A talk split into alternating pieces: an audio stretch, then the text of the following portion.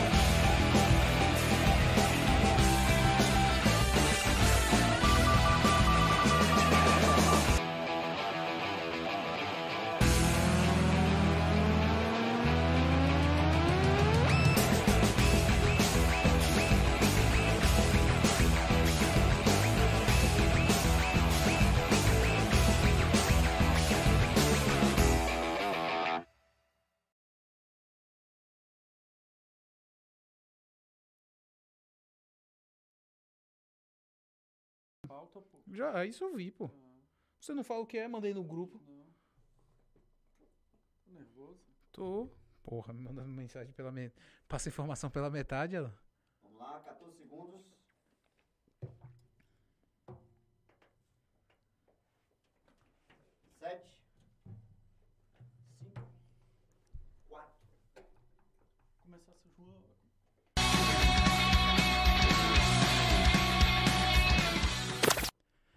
Está começando mais um episódio do Feira Pod. Nessa noite, eu acho que vai ser uma live épica. Porque se, assim como eu, você gosta de história, se prepara que hoje o episódio vai ser bom. Porque na nossa frente, nosso grande amigo, seu, eu, eu chamo de seu João, com todo respeito. E a gente tava falando aqui sobre muqueca. E a gente vai entrar nessa história, viu, seu João, aqui dos bastidores. Mas pra gente iniciar, essa é sua câmera, seu João. Dê seu boa noite pra gente começar essa noite de um papo extremamente agradável. Eu gostaria de dar boa noite a todas as pessoas que são nossos amigos, que nos acompanham, que acompanham nosso trabalho e que também nesse momento está nos acompanhando. eu sou de feira, que não devia ser feira e devia ser Santana dos Olhos d'Água. É, seu João. E aí, Diego? E não é qualquer história não, gente. É história ambiental, viu? O Rodrigo deixou a coisa ali pela metade e a gente vai ter a oportunidade de conversar sobre essa Santana dos Olhos d'Água e que muitas vezes a gente desconhece, né? Esse potencial hídrico que a cidade de Feira de Santana tem. E eu entendo e acredito que ninguém melhor do que João Dias para contar essa história aqui pra gente e contar um pouco dessa curiosidade de Feira de Santana. Mas aí a pergunta é, eu começo ou você começa, Rodrigo? Pode ser você, Diego. Hoje mande, já mande logo a primeira pergunta. É, seu João, uma das primeiras perguntas que a gente quer fazer, e até ter um, um pouco aqui da compreensão, é já pegando a deixa aí do nome, né? Feira de Santana, e anteriormente ali era Santana dos Olhos d'Água. A gente pode afirmar que a história de Feira de Santana, de fato, se inicia por conta aí desses olhos d'água? E caso sim, quais seriam esses olhos d'água? Gostaria de começar minha fala perguntando se o programa vai até amanhã, né? E aí, você acredita, você quer ficar até amanhã? Diz aí no chat, responde para João aí, ó. É, as pessoas ouviam o Rui Barbosa, que tinha capacidade, e por várias vezes demonstrou isso, de falar oito horas seguidas. Então, nós vimos numa sociedade que vive com pressa, mas conforme escreveu um amigo meu, professor doutor da UFBA, vive com pressa em busca do nada. Se perguntar atrás de que eles estão correndo, eles não sabem. Então, já que você está nos assistindo, se você tiver tempo disponível, fica um pouco aí com a gente para conversarmos sobre a história de feira. Então, eu vou começar respondendo a primeira pergunta, que quando Domingos Barbosa de Araújo e Ana Brandoa adquiriram da mão do neto de João Peixoto Viegas, que também era João Peixoto Viegas, uma fazenda com aproximadamente 3 quilômetros de largura por 6 quilômetros de comprimento. Na fazenda tinha 10 lagoas. Talvez as pessoas de feira, mesmo os que estudam, nunca pararam para refletir o que levou um casal de português a comprar uma fazenda com 10 lagoas. E hoje, quantas lagoas tem? Nós não temos mais nenhuma lagoa na fazenda Olhos d'Água. A última foi a do Tanque da Nação, a mais famosa, que está com o Clube Alibaba em cima. Então, feira não era para ser feira. Era para ter continuado o nome dado pelos boiadeiros, pelos tropeiros, pelos tangedores, pelos mascates. Eles, ao observarem a Capela de Santana, que foi construída pelo casal que era devoto, e observarem as nascentes que existiam no alto da Boa Vista, que é assim o nome da Praça da Matriz, que também não devia ter mudado, eles uniram o nome da Santa, Santana, e a quantidade enorme de nascentes da área e puseram o nome Santana dos Olhos d'Água. Por que, que não podia ser feira? Porque nós já tínhamos feira em Capuame, terra dos Dávila, que é Dias Dávila hoje, tínhamos feira em Jiquié, que eram feiras grandes e conhecidas. Então, Feira de Santana, se fosse crescer por ser uma feira, ela também teria a companhia de Dierdávila e de Jiquié. Mas não cresceram essas cidades como Santana dos Olhos d'Água, porque não tinha as lagoas, não tinha os rios, não tinha o clima. Então, o que fez Feira crescer foi o clima sagrado que Georgina menciona no hino, foi as lagoas, que coloca moléculas de água no ar e refrigera o clima, produzindo conforto térmico, e também essas lagoas e os rios faziam com que as moléculas de água mantivessem os pastos. Aí você tinha o gado, você tinha a água, e você tinha pastagem. A união da água com a pastagem foi que desenvolveu feira e não a feira. Por isso que o nome não devia ser colocado feira, porque feira veio depois. O que fez o núcleo habitacional surgir e se desenvolver foi a hidrologia do local, que ainda é ímpar até hoje. Ela é ímpar, no caso, porque ela ainda continua tendo muita água. Mas Isso. deixa, eu- deixa eu só complementar aqui, só pra gente não perder mesmo aqui, duas coisas. É, um é até pra tu, Rodrigo. Você sabe onde é o Alibaba? Eu, eu fiquei Óbvio nessa que eu dúvida. sei, que porque, eu sei. porque é na sua O área. Aliba- o Porque é Alibaba- na sua área. Pera aí. E a segunda é, é para João, que é o seguinte: qual era o nome anterior da Praça da Matriz? Esse eu não. Esse eu desconheço. Praça Você Boa falou que acabou mudando o nome que também não deveria ter mudado. Isso. É, o nome da Praça da Matriz é Alto da Boa Vista. Dali, os vaqueiros, os tropeiros, os boiadeiros poderiam ver a pastagem até o distrito de Jaguara. Por isso chamava-se Alto da Boa Vista. Era possível você ver o gado pastando, visto que não tinha cercas, e você poderia cuidar do gado. Cuidar de quê? Naquele tempo já tinha ladrões de gado, para o gado não se misturar com gado de outras pessoas e estava sob o olhar de quem era o proprietário ou dos tangedores. Por isso eles chamavam Alto da Boa Vista. Tinha como ter uma boa visão do Uhum. local.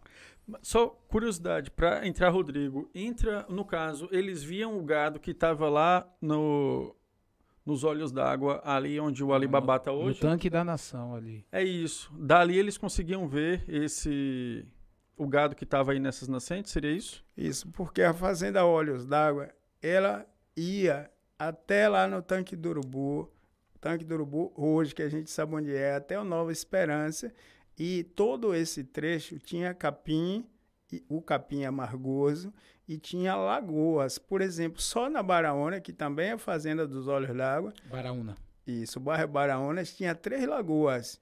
Uma está embaixo da escola Elizabeth Johnson, a outra em cima do colégio Eduardo Flores da Mota e a outra perto do Clube Riachuelo. Todas essas lagoas foram mortas e hoje quando chove a Baraúna é inundada e as pessoas ficam ligando para nós, mas a água tem que achar o lugar dela. Por isso que a água hoje procura o bairro da Baraúna, porque três lagoas da fazenda Olhos d'Água morreram na Baraúna, ou mataram. Ou estão morrendo, né? Porque eu acredito que ainda ali, não sei, no caso de ter sido aterrado, eu não sei se uma lagoa morre, a gente vai perguntar isso aqui daqui a pouco. Mas fale sobre o Alibaba, contextualize aí para quem tá nos assistindo onde é, porque eu não sei onde é o Alibaba. Não, eu acho que antes do Alibaba é falar sobre o tanque da nação. Porque eu. A história que eu conheço, porque aquele, o bairro, eu morava Porque no tanque da nação. Porque tem esse bairro, tinha esse. Esse bairro tinha esse nome, era especificamente porque lá as mulheres lavavam roupa. Isso é condizente? Agora o senhor já tá falando que é. Acho que é de antes disso. É E o pelo do que- nome, né? Você tá perguntando. é, o tanque da nação. Porque eu achava que era tanque da nação, porque era o lugar. Eu acho que eu cheguei a ver fotos antigas que tinha um, mon- um- um bom número de lavadeiras que lavavam as roupas lá, nesse- nessa área. E agora, o senhor já tá falando que, pelo que parece, é já de anterior. Já ficou na que dúvida, os gados né? E faz passavam e tomavam sentido. banho. Que, pelo que o senhor tá falando, os gados deviam beber água lá. Veja só, por isso que eu perguntei quanto tempo eu tenho, se vai ser oito horas. Não, a gente tem. Vamos lá, seu João. Até a gente. Então, Até ter lá. bateria na câmera aí, bateria, tá, é. tá tudo ok. Então vamos lá. Em 1912, o governo brasileiro convidou o governo inglês para fazer a primeira barragem no Rio Paraguaçu, a barragem de Bananeiras, porque tinha um povoado com esse nome no município de Cachoeira. Em 1936, o governo brasileiro convidou o governo inglês de novo para aumentar a barragem de Bananeiras. Com esse aumento da barragem de Bananeira, a água represada do rio Paraguaçu, que entrava pelo Jacuípe, chegou até o distrito que eu nasci, que era, na época, Gameleira. Ainda assim, Feira de Santana não tinha água encanada. É bom que as pessoas saibam disso. O governo Getúlio Vargas, presidente da República, esteve aqui no início da década de 50 e prometeu colocar água encanada em feira. Então, em 1957, Juscelino Kubitschek sucedeu Getúlio Vargas, que suicidou com um tiro, e Juscelino Kubitschek veio à feira para cumprir a promessa de colocar água. Então, na época, o prefeito do município era João Marinho Falcão. Eles colocaram água da Lagoa Grande. Na Lagoa Grande ainda existe, que nós pedimos para deixar lá. Os locais onde foram colocadas as bombas estão pintados de azul e branco, lá na Lagoa Grande ainda hoje. Lagoa Grande, o Parque Lagoa Grande. A Lagoa Grande da Rocinha, do Casebe, é lá que foi canalizada a primeira água encanada para a Feira de Santana. Então, a tubulação ainda é até hoje do município, da Lagoa Grande até o Colégio Padre Ovídio. Estou dando essa explicação para que as pessoas não pensem que feira sempre teve água encanada. E aí já entra a importância das lagoas. Nesse período, feira tinha dois personagens históricos que eu nunca vi falar que tenha tido em outras cidades do Brasil. Era o leiteiro, que vendia leite de porta em porta, e o aguadeiro, que vendia água de porta em porta. De onde é que a água era vendida? Esse eu nunca ouvi falar, viu? Esse último aí, viu? E que ano era mais ou menos isso, senhor? Só para me localizar na, linha década, temporal. Na década de 50, mas 50. anterior a isso, também já tinha o leiteiro e o aguadeiro. Hum. E às vezes a gente tomava até leite com mais água do que leite, porque eles eram colegas. Mas a importância das lagoas para a cidade. Juscelino Kubitschek colocou água em parte da cidade. E aí eu vou responder o que você queria saber. Duas lagoas forneciam água para o núcleo habitacional da época: a Lagoa Grande e a Fonte da Nação. A Fonte da Nação é a Lagoa do Tanque da Nação.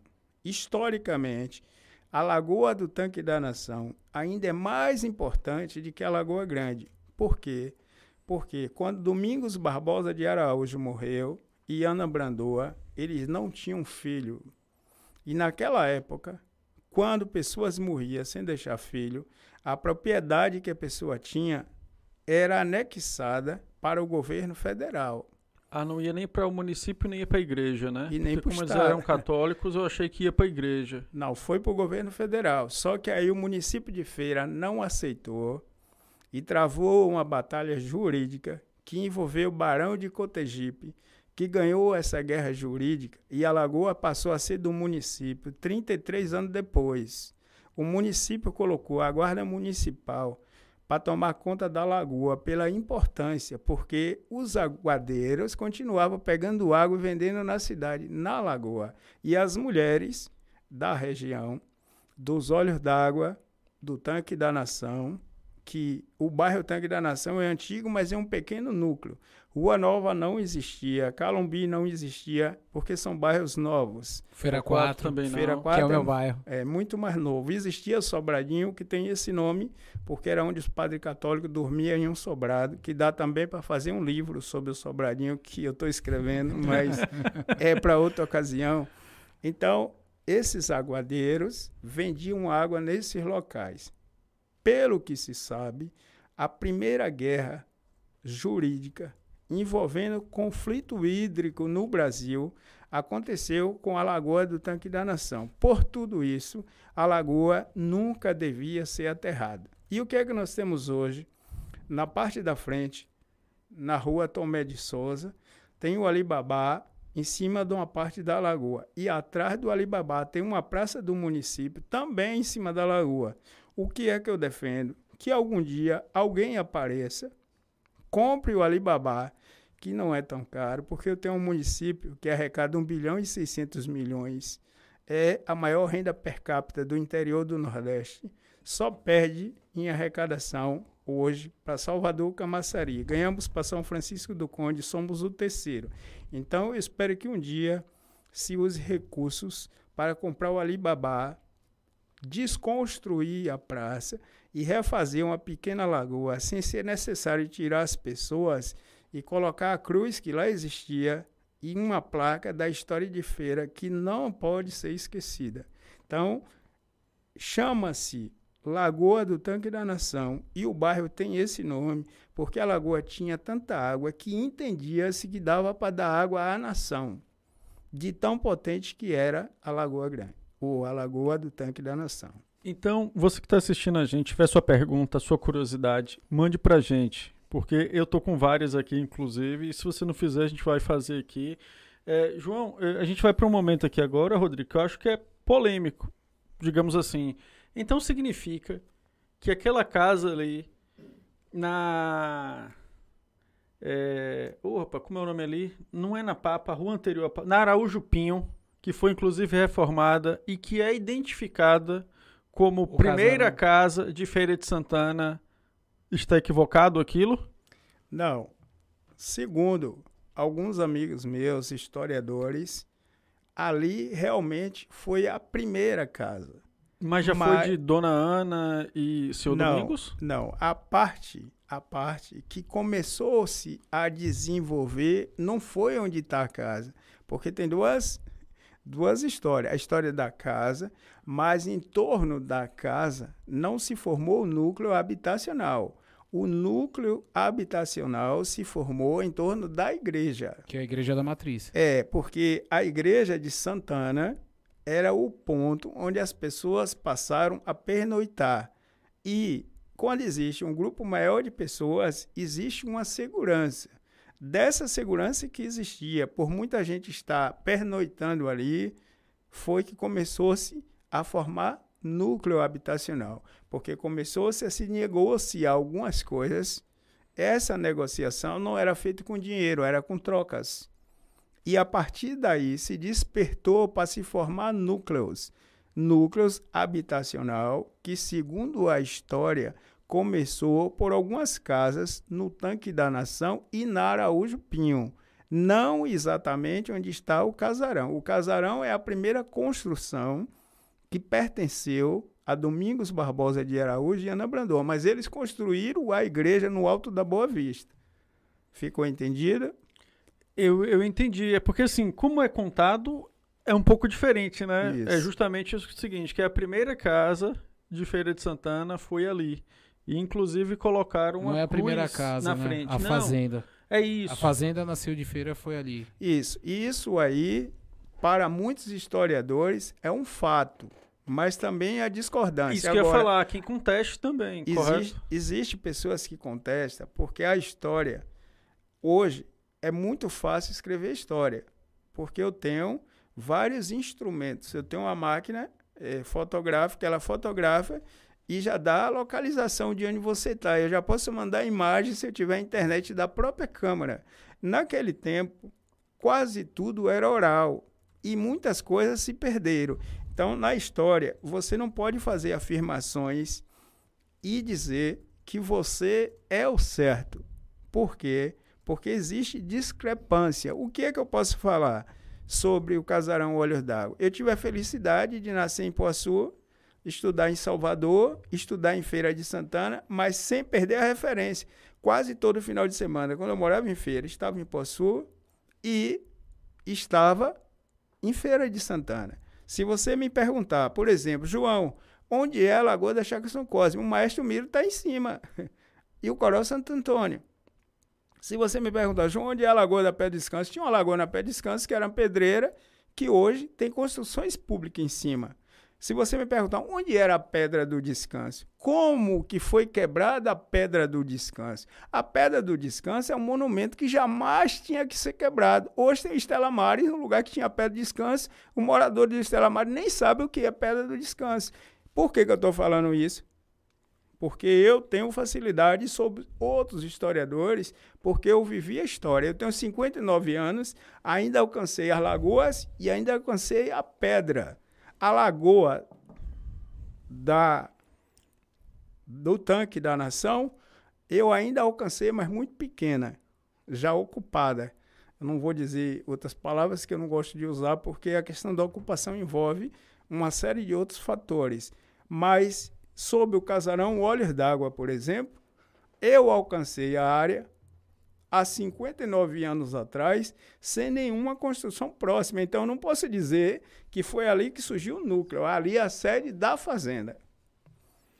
Rodrigo, tem pergunta? Porque senão eu vou sair emendando aqui, Não, eu- a- disparado aqui. Tentar seguir uma linha temporal, seu João. Certo. A gente já sabe, a gente tem noção que realmente a- o casarão dos Olhos d'Água era a sede da fazenda, mas que o núcleo habitacional nasceu Sim. em direção ali à Igreja da Matriz. E Tanque da Nação E e, Tanque- Araújo Pinho. Certo. Então eu posso dizer que a Conselheiro Franco, por um tempo, foi a principal rua de Feira de Santana? Olha, existia duas ruas principais em Feira de Santana, certo? A rua direita, Qual é a rua direita? a Conselheiro A Conselheiro Franco, Franco. Franco. e a rua do meio, Que seria? Marechal Deodoro com Sales Barbosa. Era Ok. única chamada Rua do Meio. A Avenida Senhor dos Passos foi construída depois porque se tinha a ideia de construir a Avenida Senhor do Pa- dos Passos da mesma largura que a Praça João Pedreira. Ok? Então, as ruas, elas vieram bem depois. Já que eu tenho algum tempo, então eu vou contar alguma coisa para Pode você ficar à vontade. para você entender. Olha, eu escrevi um trabalho, é um artigo, vai ser publicado agora na revista acadêmica, porque eu faço parte da Academia Metropolitana de Letras e Artes e do Clube de Escritores do Brasil. Então, eu falei recente sobre nossa história em foco nesse artigo, porque é o aniversário de feira, 18 de setembro foi Exato. o aniversário. Mas nós estamos ainda no mês do aniversário de feira. Perfeito. E eu estou chamando as pessoas para refletir sobre nossa história, sobre algo que talvez ninguém nunca escreveu. Então vamos lá para você que está nos assistindo. Cabral, Pedro Álvares Cabral, mandado por Dom João III, rei de Portugal, foi explorar comercialmente alguns lugares do mundo. É, Calicut e Cananô, na Índia, e Sofala, em Moçambique. São três portos que existem até hoje, dos mais antigos do mundo. E o rei de Portugal, cuidadosamente, ele reuniu 14 comandantes ou capitães, que na época historiadores chamaram de pilotos. Cabral juntou uma esquadra com 10 naus e três navios pequenos. O que é naus? São navios São a remos. Hoje, navio funciona a combustível, já funcionou a vapor, mas naquela época era a remos e algumas pessoas condenadas eram colocadas no navio para remar. De onde foi a saída? Esse é que é o ponto que eu chamo a atenção na minha matéria. A saída foi do rio Tejo, em Lisboa. O rio Tejo é o maior da Península Ibérica, que é Portugal e Espanha. Aí do rio Tejo, nós viemos para a Índia, mas erramos o caminho e paramos no Brasil. Onde foi a primeira parada? Foi em Santa Cruz. Santa Cruz de Cabralha, botaram o nome Cabralha depois, em homenagem a Cabral. Mas a primeira parada foi em Santa Cruz. Por que o nome Santa Cruz? Porque Cabral tinha uma lasca de madeira dentro de uma das naus que os portugueses acreditavam a madeira ser da cruz que Jesus foi morto. E eles carregavam como proteção. Então, no lugar que eles ancoraram no Brasil, eles deram o nome da cruz, Santa Cruz. Você que está nos assistindo vai aprendendo um pouco de nossa história, porque as pessoas sabem pouco da riquíssima história do Brasil. Essa parada foi na foz do rio Mutari. Quem for hoje lá, na Coroa Vermelha, em Santa Cruz de Cabralha, vai ver o rio Mutari. Por que, que parou em rio? Porque depois de muitos dias viajando, nós precisávamos tomar banho de água doce. Nós precisávamos beber água de rio, que é água azul, e tomar banho. O rio Mutari já era conhecido pelos povos indígenas como tendo propriedades medicinais, como tem até hoje. De novo, eu vou chamar a atenção do artigo. Saímos do rio Tejo, paramos no rio Mutari. Como ficamos 10 dias na costa, nós fomos para Prado. Não existia Prado. Nós fomos fazer o que em Prado? Nós fomos para um rio maior, Rio Caí. Era escrito com H e Y, que significa água das matas. A Bahia tem Mata Atlântica, e a água vinha das matas. Por isso, os povos indígenas botaram o nome do rio Rio Caí. O rio Mutari significa transformação, porque os índios percebiam que com o vento a areia na foz do rio se transformava. Por isso eles botaram o nome do rio Mutari, transformação. Bem, nós temos aí três paradas, todas três com rios. O Brasil foi descoberto nas costas, na costa do descobrimento, mas o Brasil não se desenvolveu na costa do descobrimento. Que isso fique, que isso fique claro. De 1500 a 1530, o Brasil foi explorado por corsários holandeses, franceses e ingleses. Se sentindo ameaçado, o rei de Portugal, Dom João III, criou em 1934 as 17 capitanias hereditárias. Como muita gente que está nos assistindo sabe, as capitanias hereditárias não deram certo e uma capitania hereditária, a capitania da Bahia, foi escolhida para ser a sede do governo geral. E o Fidalgo Tomé de Souza foi escolhido para ser o primeiro governador geral do Brasil. E na Vila do Pereira foi que ele escolheu para ficar. E onde é a Vila do Pereira? A Vila do Pereira vai do Vale do Canela até o Farol da Barra. Do Vale do Canela até o Farol da Barra, a história mostra, está nessa publicação aí que eu vou, que vai sair na academia, uma foto do Rio dos Seixos.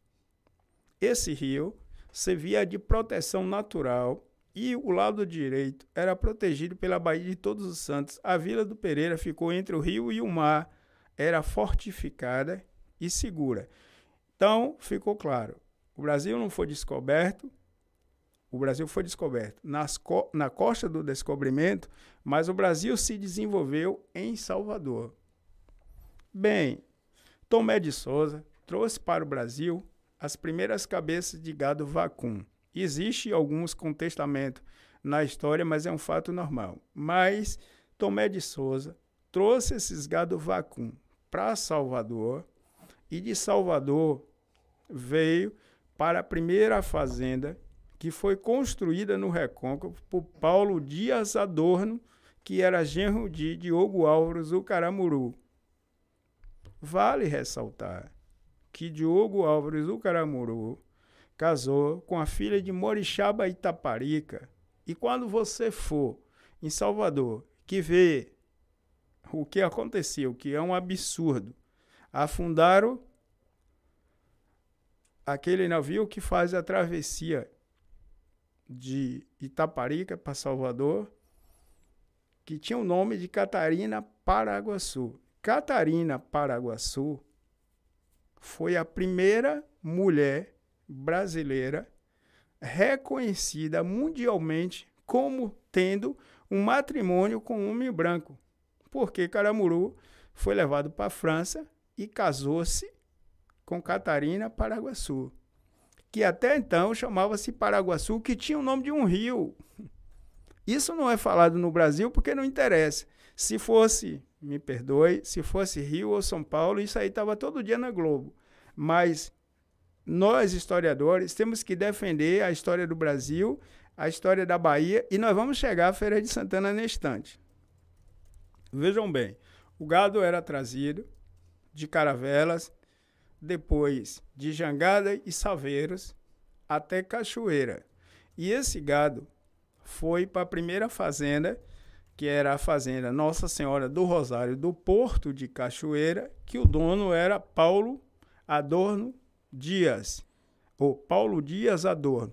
Até onde vinha a fazenda de Cachoeira até São José das Itapororoca, perdia-se de vista Naquele tempo não existia nem os limites corretos dessa sesmaria de Paulo Adorno Dias, de onde surgiu Cachoeira. Bem, o recôncavo começou a se desenvolver e precisava-se de bois ou de gado vacum para trabalhar nos engenhos. Só que os bois também trouxeram outro problema. Eu não sei se todo mundo aí que está assistindo sabe do que eu vou falar, mas se cavou no recôncavo, em Afligidos, em Mercedes, distrito de São Gonçalo, ainda dá para ver umas valas no chão, porque nós não tínhamos arame. E aquelas valas serviam como cercas. E no sertão do Brasil, onde o gado também cresceu, faziam-se cerca de pedras, como existe ainda hoje no estado de Pernambuco. Então, veja, quando você vê hoje falar em fazendas, geralmente a gente pensa em estaca, pensa em cerca. Nós tínhamos estaca, mas nós não tínhamos como cortar. Hoje é muito fácil, tem motosserra até de bateria. Porque as pessoas têm dificuldade de relacionar o que aconteceu há 500 anos atrás com o momento atual, por causa de tudo que existe. Vejam só, quando o gado cresceu, ele tinha conflito com a produção de cana. Porque a bola da vez da época não era gado, era cana, por causa do açúcar, muito valorizado na Europa. Então eu precisava do gado como força de trabalho nos engenhos, mas eu precisava de mais espaço para o gado. E como foi que isso aconteceu? Segundo alguns historiadores, as primeiras incursões para onde hoje chamamos feira foi pelo rio Jacuípe, que é caminho natural. Eu, como sou pescador, sei que quando o rio está seco, você consegue andar nas margens por quilômetros. E qual era a vantagem? Saindo de Cachoeira até Feira de Santana, você vem um pedaço pelo Paraguaçu. Quando chega em Cachoeira, acontece a confluência do Jacuípe, Cachoeira não, Conceição da Feira, na fazenda Juerana, acontece a confluência do Paraguaçu com Jacuípe. Quem queria seguir para o lado esquerdo, subindo para a Chapada Diamantina, poderia seguir pelo Paraguaçu. Quem queria subir sentido a Chapada Diamantina, no caso Jacobina, seguia pelo Jacuípe se sabe, segundo historiadores, que nessas incursões, Caramuru e Paulo Dias Adorno, que era seu genro, conseguiram chegar até aqui. E como é que conseguiram chegar? Caramuru, ele tinha amizade com os índios, sabiam falar as línguas nativas da época e conseguia se relacionar com eles. Então, os indígenas mostraram o caminho e eles chegaram até nossa região. Depois de conhecer a região, era necessário explorar a região com trilhas. Não eram estradas, eram trilhas. E uma das mais famosas trilhas fez surgir Santana dos Olhos d'Água. E que trilha é essa? Bem, eu vou fazer um retrô aqui. Em 2017, eu fui contratado pelo Instituto Inhontim, o maior museu a céu aberto da América Latina, na cidade de Brumadinho, em Minas Gerais, Minas Gerais. Que na época gastou mais de 100 mil comigo para que eu formasse 17 estudantes pobres de feira em educação ambiental e levasse para o Instituto, tudo por conta deles. E isso foi feito. E quando eu cheguei em Brumadinho, tinha um hotel esperando, eu e os estudantes, um hotel cinco estrelas. E quando eu fiquei na porta do hotel, eu observei que tinha umas placas na estrada. E o que é que estava escrito? Estrada Real do Café. Bem, gente, essa também é uma mágoa que eu tenho, é um desejo muito grande que eu tenho, porque foi aqui na Estrada Real do Gado, que subiu e desceu a maioria do gado para o sertão e depois voltou para a capital. E de onde é essa Estrada Real do Gado? A Estrada Real do Gado, por onde o gado de nossa região começou a subir para o sertão, porque eu escuto muitos historiadores por aí falar assim: o gado desceu. Gente, não existia gado lá em cima. O gado subiu para depois descer. Não tinha helicóptero. Eu quero lembrar esse pessoal que sempre diz assim: o gado desceu, o gado desceu. Eu sou nativo e conheço é, estradas antigas de feira. Inclusive no distrito que eu nasci, tem uma estrada anti- antiguíssima, de mais de 300 anos, que está interrompida hoje pelo Lago Pedra do Cavalo. Então vamos lá. Saía-se de Cachoeira, do Porto de Cachoeira. A primeira parada, porque tinha uma subida muito íngreme, é onde tem a Faculdade Adventista hoje, Capoeiro Sul. Capoeiro Sul. A segunda parada era uma fazenda chamada Saco. E o que é Saco? Saco é o primeiro nome de Conceição da Feira. Então, Conceição da Feira chamava-se Saco. Qual era a terceira parada? São Gonçalo dos Campos, que tinha outro nome, mas que levava São Gonçalo já no nome. Passava-se em Brotas. Brotas é um povoado que tem atrás de Magalhães. A estrada não era essa que existe aí, era por trás, porque tinha, e ainda tem hoje, a Lagoa de Brotas, porque o roteiro foi feito por onde na- tinha água. Exato. Isso mostra que eles exploraram com os indígenas, porque os indígenas que sabiam onde tinha água, porque eles conheciam o território. Bem, saindo de Brotas, a gente veio pelo que é o Tomba hoje e chegou onde é o Ana Brandoa. A escola Ana Brandoa, onde tem uma rotatória. Aí o que é que existia ali? Existia também a confluência de outra estrada. Partia-se de Santo Amaro, que foi mostrado pelos índios aimorés, uma trilha que chegava em Afligidos, depois em Meceis, passava por trás do que é a Boticário hoje, o rio Subaé, saía-se em Humildes, pegava o Limoeiro, o Aviário, Senador Quintino e chegava-se no Anambrandoa, onde se encontrava a Estrada Real do Gado com a Estrada do Desbravamento. Era esses dois nomes. A partir daí, saía-se pelo que era Araújo Pinho e por isso Que chegava na matriz. a correto. sede da fazenda era na beira da estrada. A fazenda, que fazenda? Fazenda Olhos d'Água. E aí passava-se pela Ilha do Rato e passava-se pelo Feiraguai. Porque no Feiraguai, depois de muito tempo, foi construída uma estação de trem que tem fotos comprobatórias do Isso. Feiraguai, a passagem era para a lateral da igreja da matriz. É porque ali foi reformado e está cortada, como se a Conselheiro Franco fosse direto para a ilha. Mas a trilha vinha pela praça que é Presidente Médici e entrava na Conselheiro Franco. Ali era a principal parada. Por que principal parada? Porque tinha a igreja.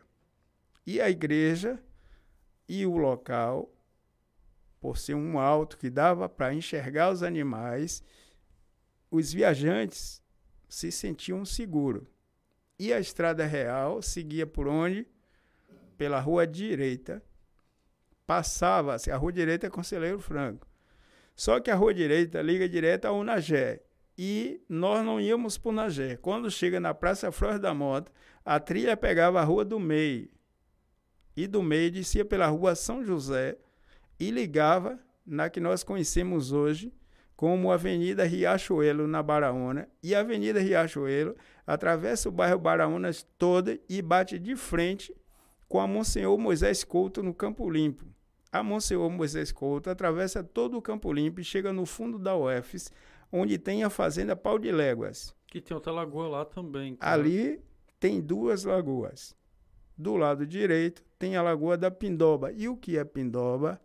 A folha do licuri, que os tropeiros, os boiadeiros, usava para fazer tapetes, que chamamos esteira, usava para fazer bocapio, para carregar as coisas. E do lado esquerdo tinha a Lagoa da Tabua. Tabua é uma macrófita aquática que cresce em lagoas. É aquele capim que os tropeiros, os boiadeiros cortavam para fazer colchões e para fazer coxim de cangalha. Cangalha é um tipo de cela com duas forquilhas que se colocava nos animais para carregar alfoge. Alfoge é algo feito de couro que foi substituído no tempo moderno por mochilas. Mas na zona rural ainda hoje existe alfoge, que é desde o tempo da estrada real do gado, onde eles carregavam o que, João? Sal ainda não tinha. Então, carregavam açúcar por causa da cana-de-açúcar, farinha de mandioca, que não é boa como a nossa, e carne do sol. Então, vou chamar a atenção a carne do sol. Quando você compra nos mercados de feira, eu não vou nem citar o nome, você compra carne de sal preso. E eu fico rindo quando vejo as pessoas comprando. Me desculpa, eu não estou desdenhando de ninguém, mas carne do sol, a palavra já diz. É quando você pega a carne e bota no sol. Você chegar no mercado e comprar carne molhada, ainda tem gente que diz assim, ô, oh, que carne macia essa é carne do sol. Não é carne do sol, é de sal preso, viu, gente? Carne do sol tem o tempo exato de botar no sol o tipo de tempero para escorrer a salmoura. Foi um rapaz do Piauí que fez a descoberta de carne do sol e saiu na primeira página do Jornal de, Lon de Londres, o jornal mais conhecido da época. Para vocês verem que a carne do sol não é algo simples. Eu vou aproveitar o deixa para dar outra explicação. Como eu sou pescador, não existe bacalhau, tá certo?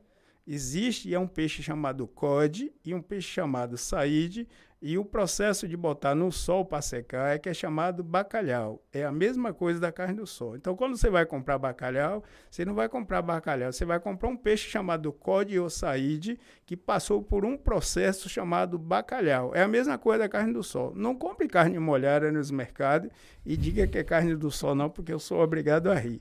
Então, vamos seguir. Lagoa da Tabua, por causa das tabuas. Do lado direito, Lagoa da Pindoba. da Pindoba, por causa da folha do licuri. Um pouco mais à frente, que agora está com problema, inundou a estrada real, está inundada a estrada real, a Lagoa Real do lado direito. Essa lagoa é uma lagoa muito antiga, que depois um, uma pessoa muito rica da cidade escavou, e algumas pessoas que não sabem da história colocou o nome dessa pessoa mas aí tem a Lagoa Real. O nome da Lagoa Real é por causa da estrada. A estrada passa colada. Aí um pouco mais à frente, estou até com uma foto aqui que eu mandei fazer uma imagem de drone esses dias. Ficou muito lindo o povo perguntando onde é. Então, um pouco mais à frente tem o colégio CETEP e no fundo do colégio CETEP tem a Lagoa do Cachorro, uma das maiores de feira. A Lagoa do Cachorro tem esse nome porque os tangedores principalmente os tangedores, os boiadeiros e os vaqueiros andavam com cachorros. Por quê? Porque o gado passava por caatinga e cachorro sempre ajudou a identificar o gado e também a tratar o gado. Os cachorros ajudavam. Então, quando chegava na lagoa, que eles botaram o nome Lagoa do Cachorro, é uma lagoa rasa, que os cachorros aproveitavam para tomar banho e descansar. Aí os tropeiros botou o nome Lagoa do Cachorro. Bom, você passa na Lagoa do Cachorro, qual é a próxima parada? E esse eu vou chamar a atenção de novo. A próxima parada é a Lagoa de São José. Lembre-se que feira não surgiu onde botaram a estátua de Maria Quitéria e nem onde construiu a igreja. Feira surgiu na beira da lagoa apareceu lá uma imagem de São José e no lugar ainda hoje tem um cruzeiro. Foi ali que feira surgiu. O cruzeiro está lá. Eu propus agora reformar e o município aceitou. A gente vai deixar o cruzeiro bem bonito.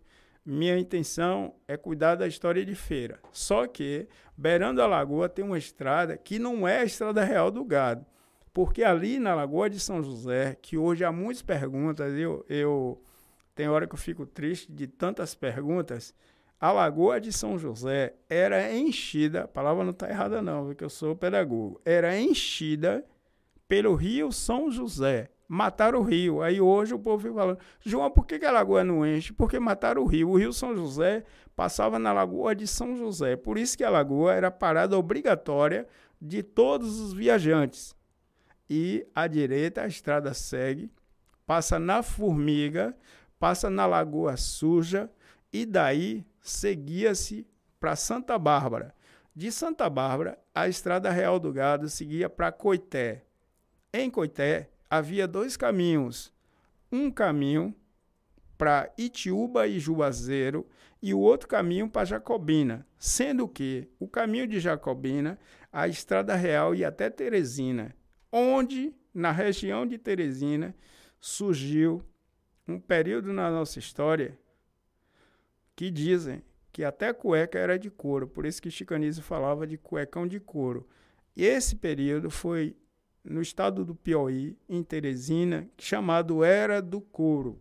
A cama era de couro, o sapato era de couro, a calça era de couro, o chapéu era de couro, o jaleco era de couro, o gibão era de couro, as luvas era de couro, a mochila era de couro, a cela era de couro, as luvas eram de couro. Por isso era chamado a Era do Couro.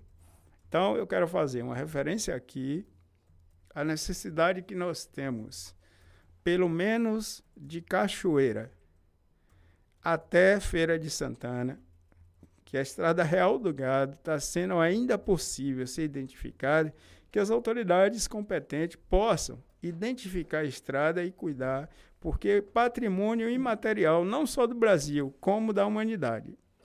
João, só para me contextualizar e me localizar também, a ponte que foi feita posteriormente é, do Rio Branco, ela é aonde aí na, na Estrada Real? Olha, ela faz parte também da Estrada Real? Não, a ponte não faz parte da Estrada Real. Agora, a ponte faz parte de Estrada de Boiadas, porque a ponte cortava parte, quer dizer, a estrada que passava na ponte cortava parte do que é hoje Campo do Gado Novo, o que é hoje Sítio Novo, o que é hoje ali a Pampalona, mas do outro lado da ponte você pega o distrito de Jaguara e você podia chegar até a estrada do Feijão. É isso que eu falo de história, porque eu conheço a história. Eu não sou historiador, eu quero deixar bem claro isso, mas eu convivi com a história. Só, só para deixar aqueles que estão nos ouvindo conscientes, eu sou filho de uma mulher quilombola de Mercedes, um dos locais mais antigos da Bahia, e sou filho de um homem da Fazenda Amarela, descendente dos paiaiás ou dos quiriris, que tinha um costume de toda tarde sentar conosco para contar a história, para que a história não morresse. E nós ficamos ali e eu aprendi muitas coisas com meu pai, inclusive, segundo ele, quando uma pessoa diz assim: Eu sou Manuel Santana, ele não tinha referência com as famílias de feira. E como era o nome de meu pai, Antônio Alves de Santana, e eu sou João Dias de Santana. Então, eles contavam que feira tinha uma relação muito estreita com algumas questões da história. Voltando a falar da Ponte do Rio Branco, a estrada da Ponte do Rio Branco liga as estradas antigas do distrito de Poaçu. Uma das estradas mais antigas do distrito de Poaçu, que sai na Ponte do Rio Branco, ela sai numa comunidade chamada Santa Rosa, depois passa em Vera Cruz, depois passa na Pedra da Canoa, aí sai na sede do distrito, que era quilômetro 14, Aí passa na Fazenda Brava, depois da Brava, Fazenda Santa Luzia, que é do pessoal de Arnaud Silva até hoje. Depois da Fazenda Santa Luzia, chega-se a Fazenda Amarela e aí vem a Fazenda Bom Jardim, já na beira do rio, que é de seu Hélio da SEDEP. Você atravessava o rio Jacuípe a cavalo quando o rio estava seco. E existia uma balsa antiguíssima na Fazenda Bom Jardim. Do outro lado era a Fazenda Oiteiro, depois Fazenda Santa Cruz, você pegava a estrada de São Gonçalo para Conceição da Feira e de Conceição da Feira Capoeiro Sul e Porto de Cachoeira, onde meu avô levava animais e tropas de burro com mercadorias para negociar em Cachoeira e fazer compras para gameleira que nem existia a Feira de Santana. Então, feira tem essa história muito rica, mas é despercebida. Por que, que é despercebida? Porque tem pouco material impresso. Então, as pessoas geralmente falam da história de feira. 189 anos é uma história curta. Sim. Só que Santa Luzia, a igreja dos pescadores de Ipuaçu, foi construída em 1656. Quantos anos tem? Aí você pega a Matinha, que foi descendente ou foi desmembrada de São José das Itapororocas, tem quase 400 anos. Aí pega São José da Itapororoca, tem 400 anos. Então, Feira ainda precisa ser redescoberto sua história no que diz respeito aos distritos. Porque se fala muito da história urbana. Por exemplo, Gameleira é o distrito que eu nasci. Passou a ser Ipuaçu e hoje é João do Val Carneiro. Por que Gameleira? Porque um homem, estou falando rápido, porque um homem foi tomado por um redemoinho com seu animal e eu está suspenso no ar, fez uma promessa, se caísse com vida no lugar que ele caísse, ele construiria uma igreja. E ele caiu em cima de uma gameleira. Por isso ele construiu a igreja de Nossa Senhora dos Remédios, que está embaixo do lago Pedra do Cavalo. A igreja foi coberta pela água de Pedra do Cavalo. Nesse período, as pessoas descobriram que a parte sul do distrito tem o rio Cavaco, entre Feira e Antônio Cardoso, e tem o rio Jacuípe, entre Feira e São Gonçalo. E botou-se o nome do distrito Ipuaçu, que é uma palavra indígena que significa grande bacia. Depois que o lago encheu, na década de 80, o governador construiu um núcleo habitacional no quilômetro 14 e botou o nome dele. Mas vale se ressaltar que nós gostamos muito de João Duval, para mim um dos maiores governadores que a Bahia já teve, mas o povo nunca aceitou a mudança. as pessoas, até a imprensa de feira, continua chamando de Poaçu por conta da palavra ter sido muito bem cunhada. Mas você já vê que um distrito já teve o nome mudado três vezes. Bom fim de feira já foi Ituruçá ou Icuruçá. Tiquaraçu já foi São Vicente. Jaguara já foi Bom Despacho. Jaíba já foi Fortaleza. E Maria Quitéria São José das das Itapororocas. Itapororocas. Então você vê que nós passamos por transformações e a maioria desses nomes antigos eles tinham explicações sobre o nome. Jaíba significa rio sujo, porque o rio Pojuca é cheio de vegetação.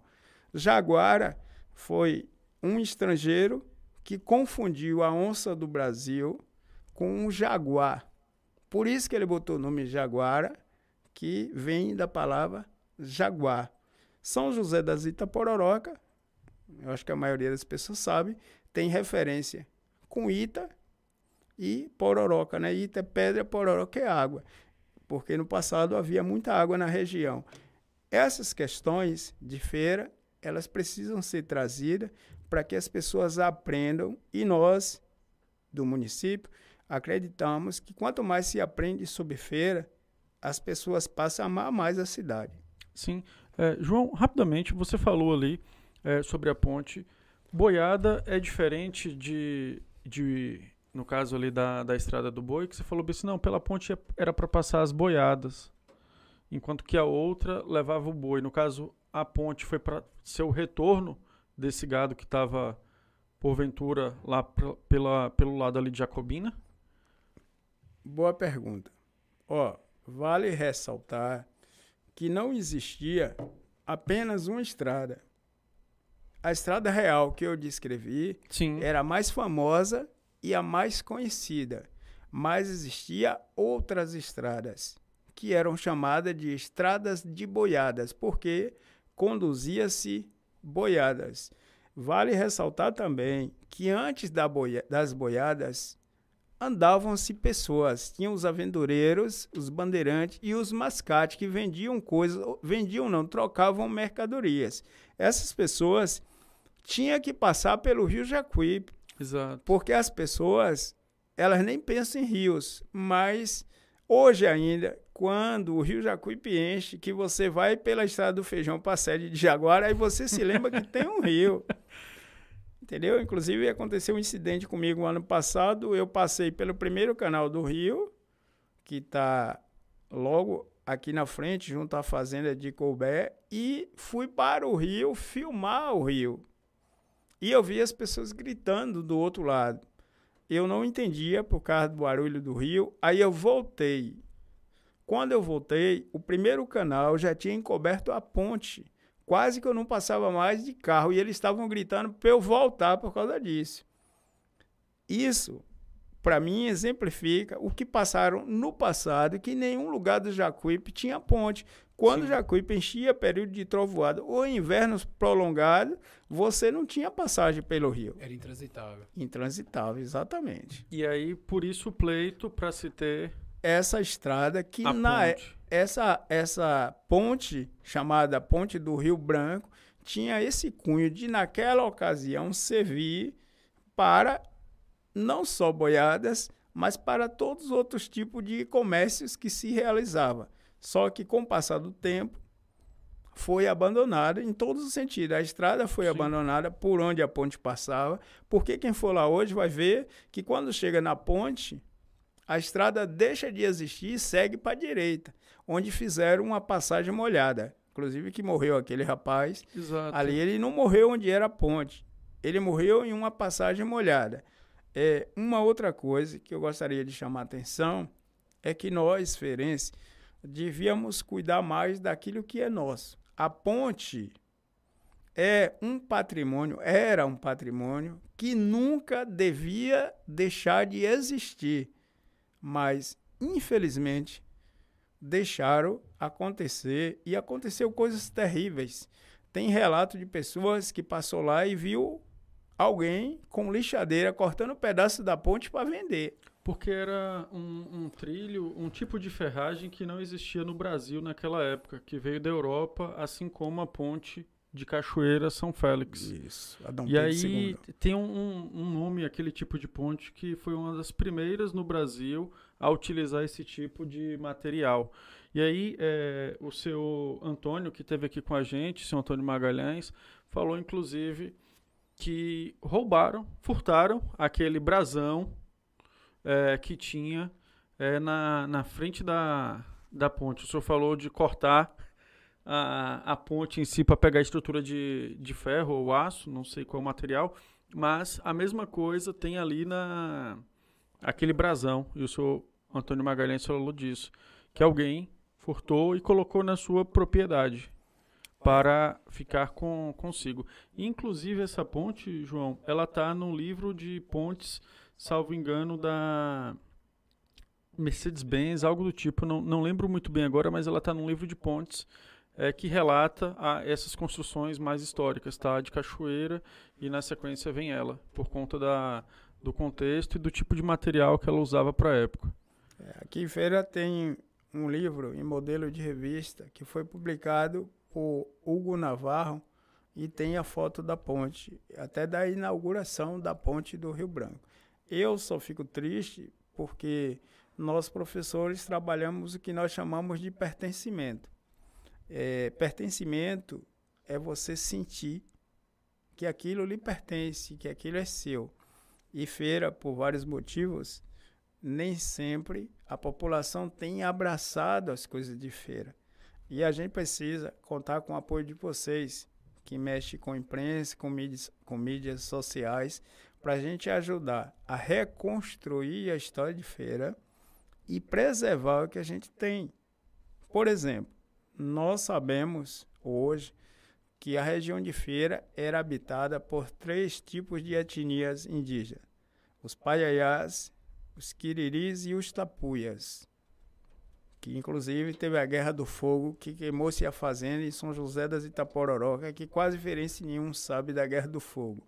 Mas o que é que tem em feira que relembra nossos ancestrais? Eu estou fazendo pergunta não é para vocês, eu estou fazendo Sim. pergunta para quem está nos assistindo. Não, eu, eu particularmente não lembro. Então, Falar do- dos povos indígenas em Feira de Santana. Não tem nada. Então a gente precisa resgatar isso. A gente precisa de uma identidade. Chegaram na praça e colocaram uma obra de arte de uma pessoa famosa da cidade. E no Tomba se construiu-se uma caixa d'água que virou o cartão postal. Mas já que nós somos, somos frutos das águas, o que é que tem em feira que lembra as nossas origens com Santana dos Olhos d'Água? Perfeito. Não tem nada. O que é que lembra nossos antepassados indígenas? não tem nada. Então nós precisamos reconstruir isso.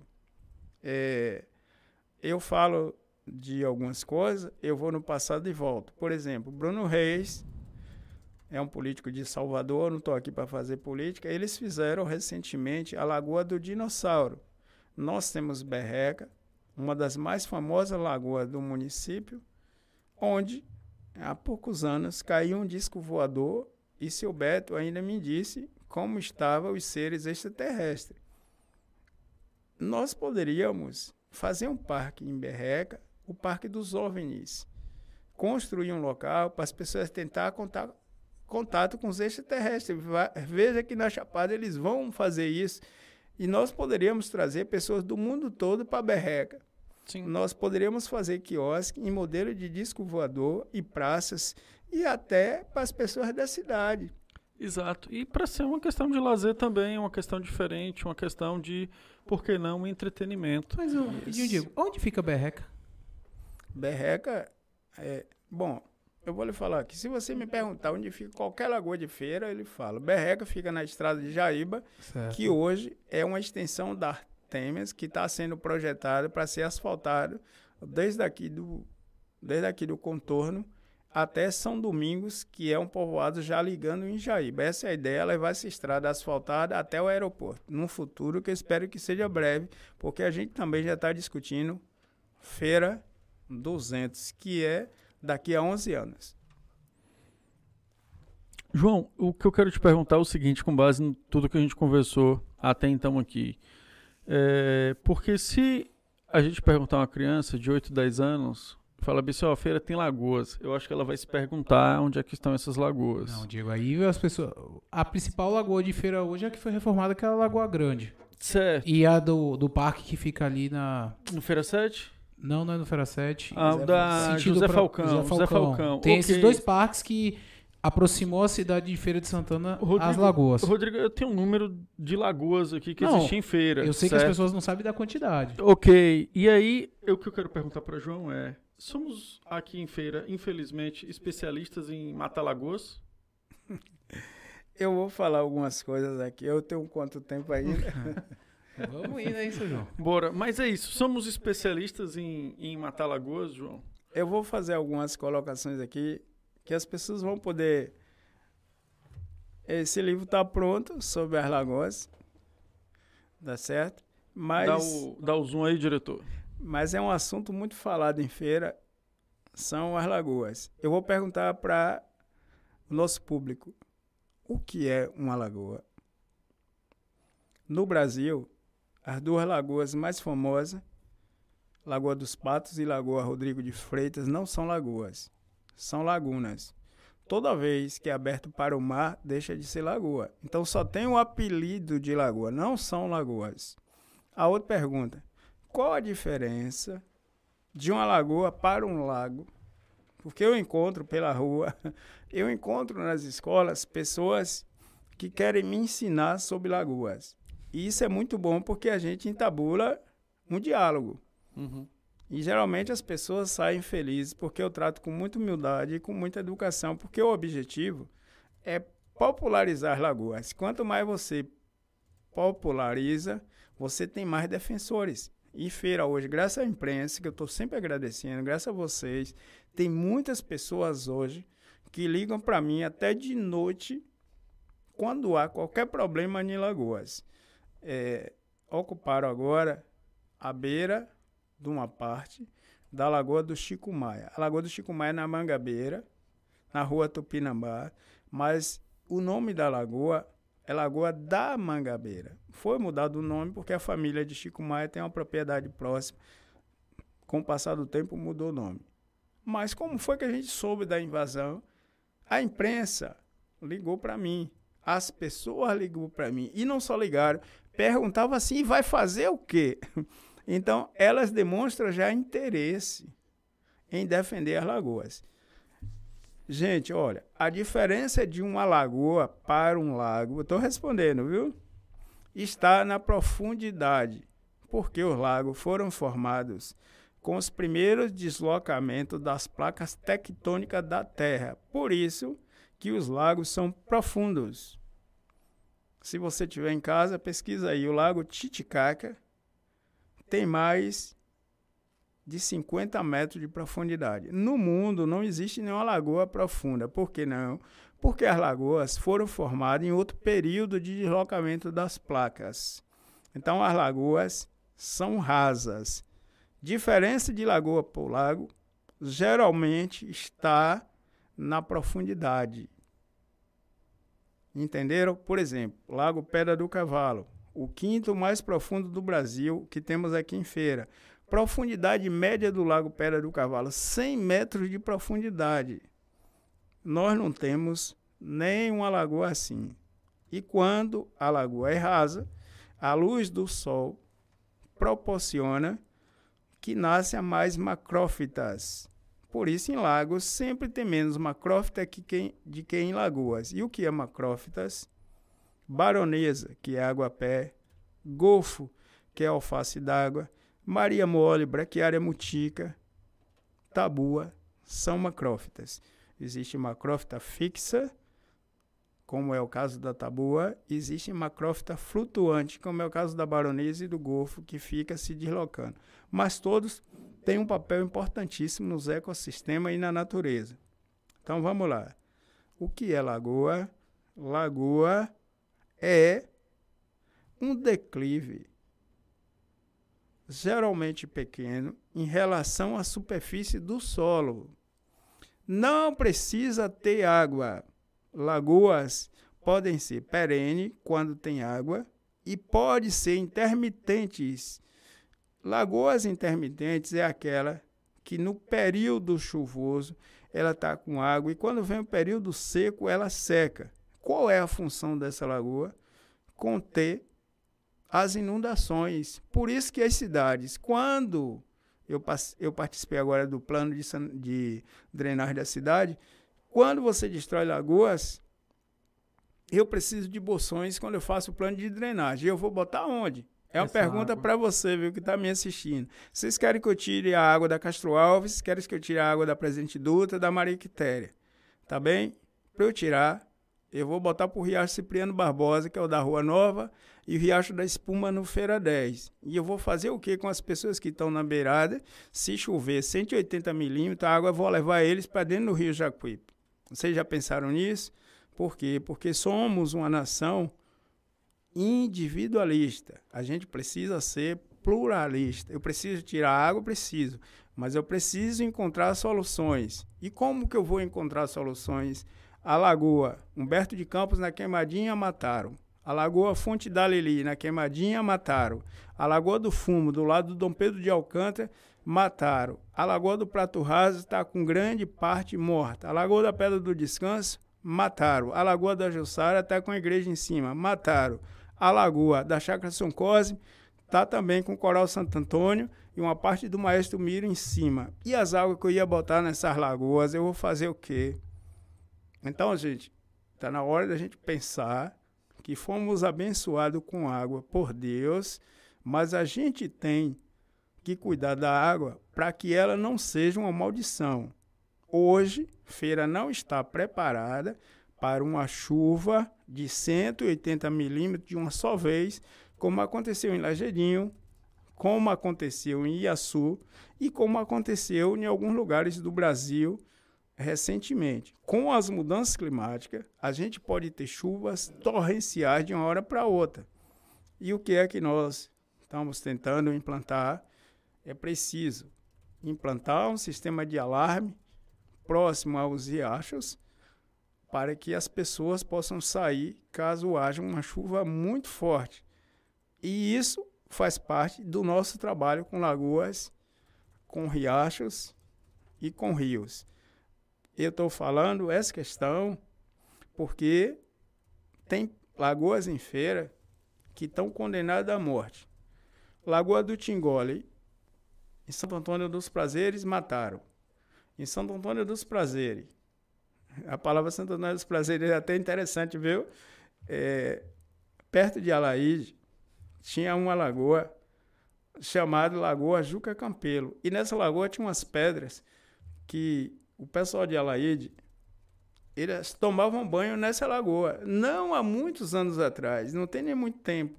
Mas hoje, as pedras estão tudo dentro de garagem de pessoas.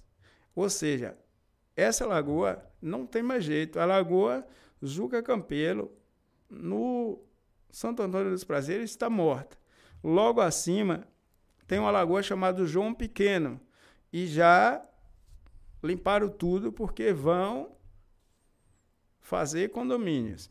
Só matarão a lagoa se João Dias sair da Secretaria de Meio Ambiente, ainda assim não matarão, só se eu morrer. Porque a gente tem que ter consciência que quando a luz do sol ela incide sobre as águas das lagoas, a água, as moléculas são mais leves do que o ar. Elas flutuam, entram em nossas narinas e aparelho, o aparelho respiratório. O que, que isso quer dizer?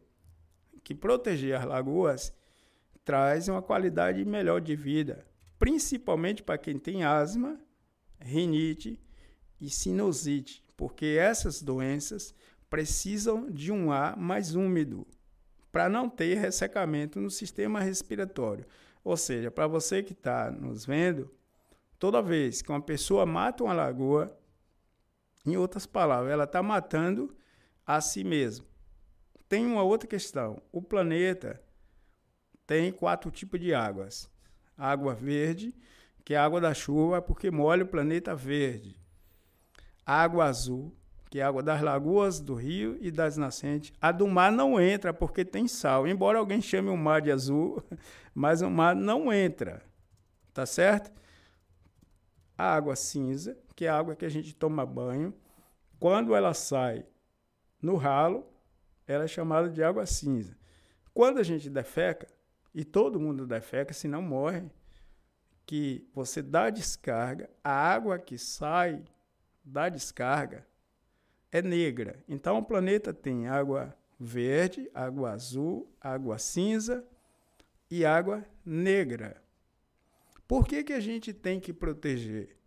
Porque se eu pegar hoje mil litros de água do mar, que falam por aí sem saber o que está falando, e for dessalinizar, com a tecnologia que eu tenho hoje, eu vou aproveitar da, dos mil litros, 400 litros. E 600 vai ficar mais salgado do que o que era antes. Mas aí vem o um problema. Eu não posso devolver a água do rejeito no mar. Nem posso devolver no solo. E o que, que eu vou fazer? As pessoas falam que o Irã, que Israel está tendo muito sucesso, mas eles estão com problemas com rejeito. Eles não sabem o que fazer com o rejeito. Então, é mais um motivo para a gente proteger a água do planeta. Um outro motivo: água mineral é para se beber todo dia? Não. Por que não? Porque o uso contínuo vai fazer mal a muitas pessoas. Por quê? Porque tem uma concentração mais alta de sódio. E o que é que o sódio faz? Causa pressão alta. E o que é que temos no Brasil? A geração losartana. Eu mesmo tomo. Aí nós temos um outro problema. O pH da água mineral está escrito lá. pH, que é potencial hidrogiônico, ou seja, em linguagem mais simples, você que está assistindo, é o hidrogênio, tem que ser neutro, entre 7 e 9. Nenhuma água mineral tem pH neutro. E o que é que significa? O uso contínuo dessa água que, por não ser pH neutro, ela é ácida, ela causa problemas renais. E o que é que o Brasil faz? Inventaram um bocado de remédio com lax. Tocilax, Trandilax, Infralax, Infernolax. Sedilax. Por que isso? Porque toma-se remédio para dores nas costas, na coluna, mas o problema é renal, porque o uso contínuo de água mineral. A água mineral, ela foi criada para quando você vai para uma festa no clube, para quando você vai curtir carnaval, para quando você vai curtir festa de largo, ou então São João. Mas a água nossa de cada dia tem que ser, no nosso caso, da embasa. A gente tem que ter cuidado com a água da embasa por conta dos canos. Mas eu posso garantir aqui, a base de conhecimento, a base de análise, a Secretaria de Meio Ambiente faz um acompanhamento, mesmo sem ser obrigado, porque eu estou lá e porque eu achei apoio para fazer isso. Eu sou membro do comitê do Conselho Gestor da APA Pedra do Cavalo. Então, a água, quando sai em concessão da feira, da estação de tratamento da Embasa, ela sai em ótima qualidade. O problema está nos canos. E o que fazer? Você pode ferver a água, ou então você pode filtrar e você pode beber, porque se você mandar medir o pH, o que eu já fiz muitas vezes, o pH é neutro. Então eu tenho garantia que não é uma água ácida. Eu estou aqui no estúdio, lógico, eu vou beber água mineral, mas na minha casa. Mas não é água mineral, não, Ainda bem, Não. então. Ótimo. É água filtrada. É, Certo. exato. E é da Embasa também? Da é- Embasa. Então, da pronto. Embasa Que e é com passa no filtro. exato, com aqueles bebedouros de, de parede, no Então o caso. Feira pode tá de parabéns aqui, porque também tá usando a água azul. Os convidados do Feira podem beber água azul, viu? A gente vai deixar isso sempre avisado. É, e assim, nossa, é um patrimônio aqui, Violão. A gente trouxe um patrimônio e material sobre as águas em Feira de Santana. É, eu vejo assim, João, que a, Foi o que eu falei com a-. Secretaria Municipal de Meio Ambiente é assim, é, tá, digamos assim, muito bem, como é que eu posso falar, estruturada ao ter uma pessoa com tanto conhecimento técnico como você. E, e eu falo isso assim pelas pessoas assim que eu já vi no caso você orientando, conforme eu até falei aqui, gente, anteriormente, é, do ponto de vista de trabalhos acadêmicos. Quando eu falei assim, ah, ele me orientou no trabalho de mestrado, ah, ele me orientou na dissertação, ah, ele me orientou no doutorado. Uma das que eu lembro, assim, talvez eu falando o nome aqui você vai lembrar, a professora é, Sandra, Sandra Dias, que ela fez o trabalho sobre lagoas em Feira de Santana, e aí foi uma dessas pessoas que também foi num bate-papo contigo e que conversou bastante.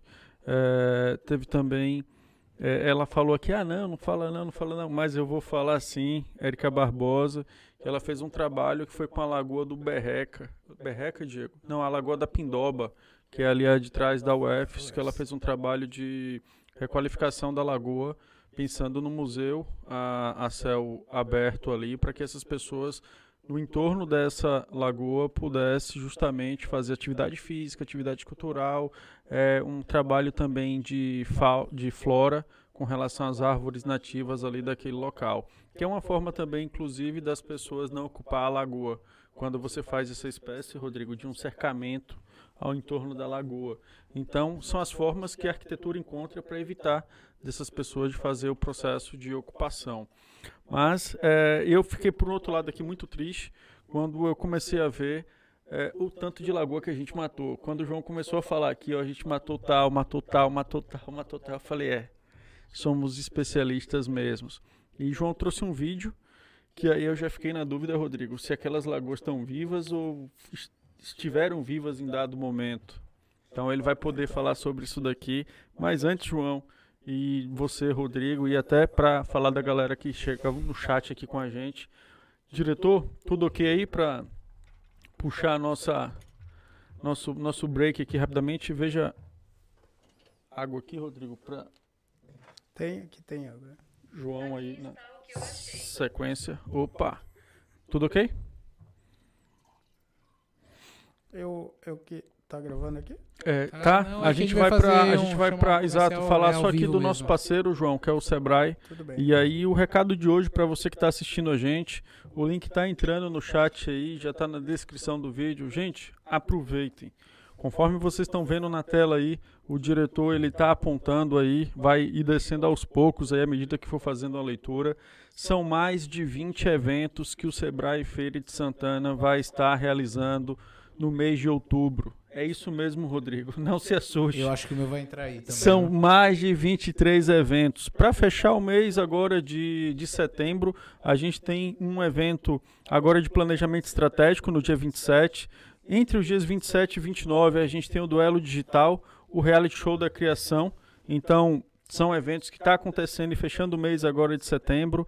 E aí, meu amigo, dia 4, é, dia 5, dia 6, dia 7, toda essa semana aí, vários eventos, desde tráfego pago, a gestão de processos empresariais, utilizando gatilhos mentais para suas estratégias. Na semana seguinte, formação de preço, WhatsApp, WhatsApp Business e automação. Caso você trabalhe com essa ferramenta, a gente vai estar tá tendo curso também nesse sentido.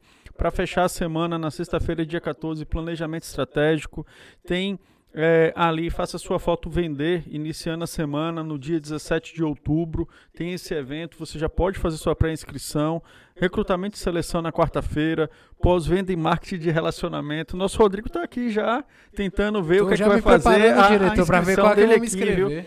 Formação de preço no dia 20, zerando a inadimplência com a sua carteira de clientes, gestão do fluxo de caixas e controles financeiros, equipe nota mil, como vender, treinar e desenvolver.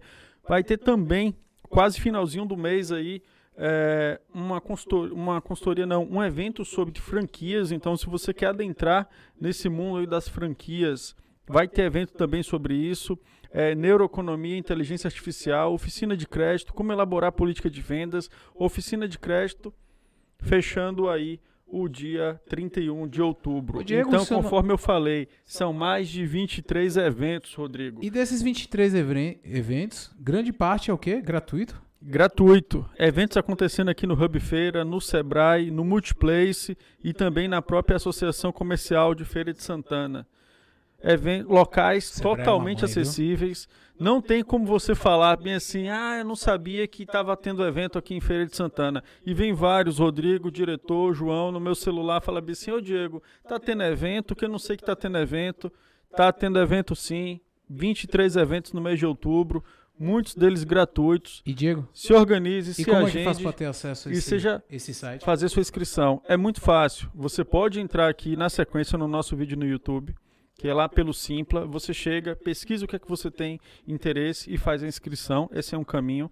A gente também está colocando eh, no card, a gente vai fazer isso para você. Entra lá na bio do Feirapod, você chega lá, vai justamente ter acesso também, a né? link, exatamente. Pode. E para fechar, a- ainda assim você está na dúvida, não sabe como, entra no Instagram do Sebrae, Feira de Santana, e a partir daí você vai ver o link e vai poder fazer sua inscrição.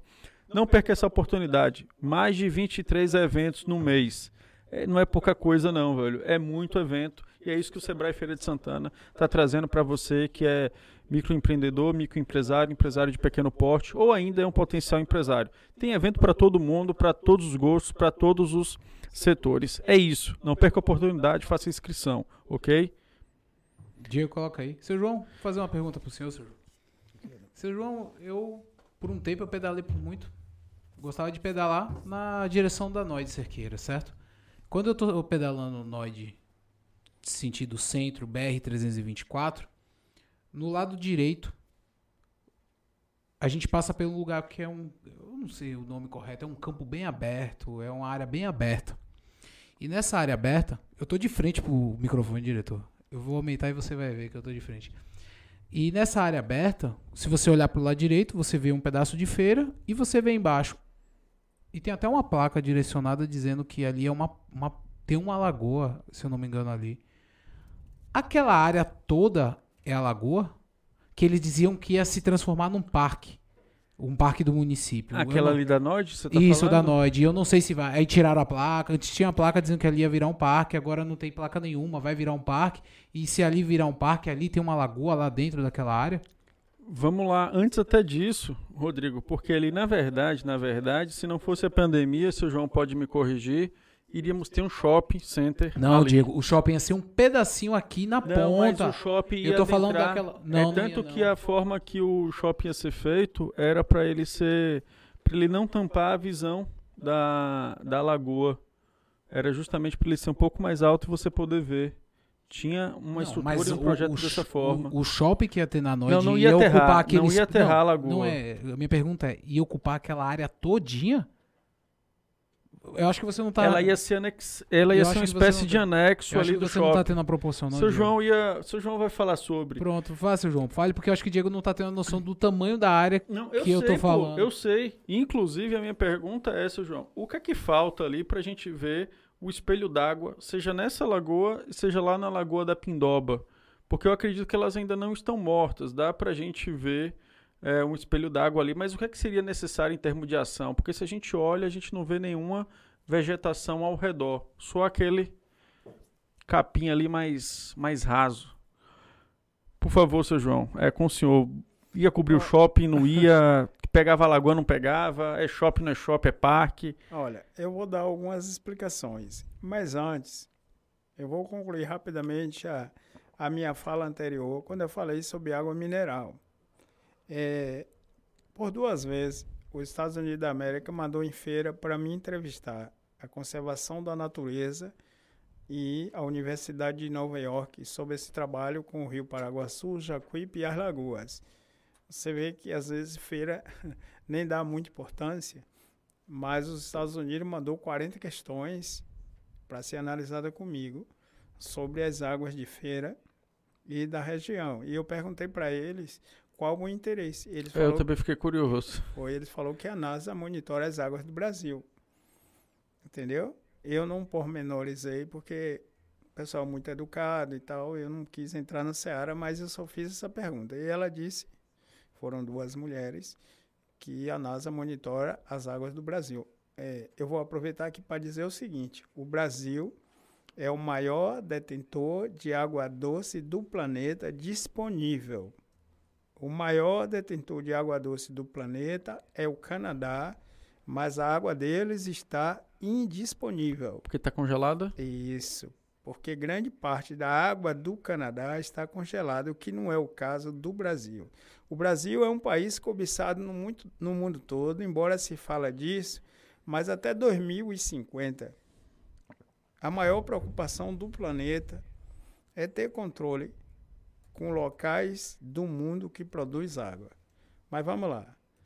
Dessa entrevista dos Deixa eu só Estados fazer um adendo Unidos? aqui com o senhor sobre a questão da água, porque uma pessoa no chat aqui falou o seguinte: é, Pois é, bebemos água mineral achando que é a melhor água. Conseguiram vender isso pra gente, né? De que a água mineral, é, no caso, É, melhor que a água da melhor Embasa. que a água da Embasa. E olha que processo. Valeu, mãe. Foi minha mãe que fez essa daí. Ela que é uma especialista em comprar água mineral. Quando termina a água mineral em casa, não corre para comprar água, que essa água da Embasa, essa água da Embasa. Alguém É falou mal, Rodrigo, da água da Embasa. E a partir daí, inclusive lá em casa também. Olha, eu, eu não disse, eu quero deixar isso bem claro, porque depois eu não quero receber ameaça que eu sou acostumado a receber. Eu não disse que água mineral faz mal. Eu disse que o uso contínuo, olha só, até alguns remédios que a gente toma de uso contínuo costumam fazer mal. Então, água mineral com uso contínuo faz mal. Agora, os seres humanos, eles têm características individuais especiais que em algumas pessoas não farão mal. Por exemplo, minha esposa teve Covid três vezes, eu não separei nada, dormi na mesma cama e nunca tive Covid. Covid não pegou em mim. Se você hoje me perguntar por que, que você acha, eu não sou cientista, é achismo.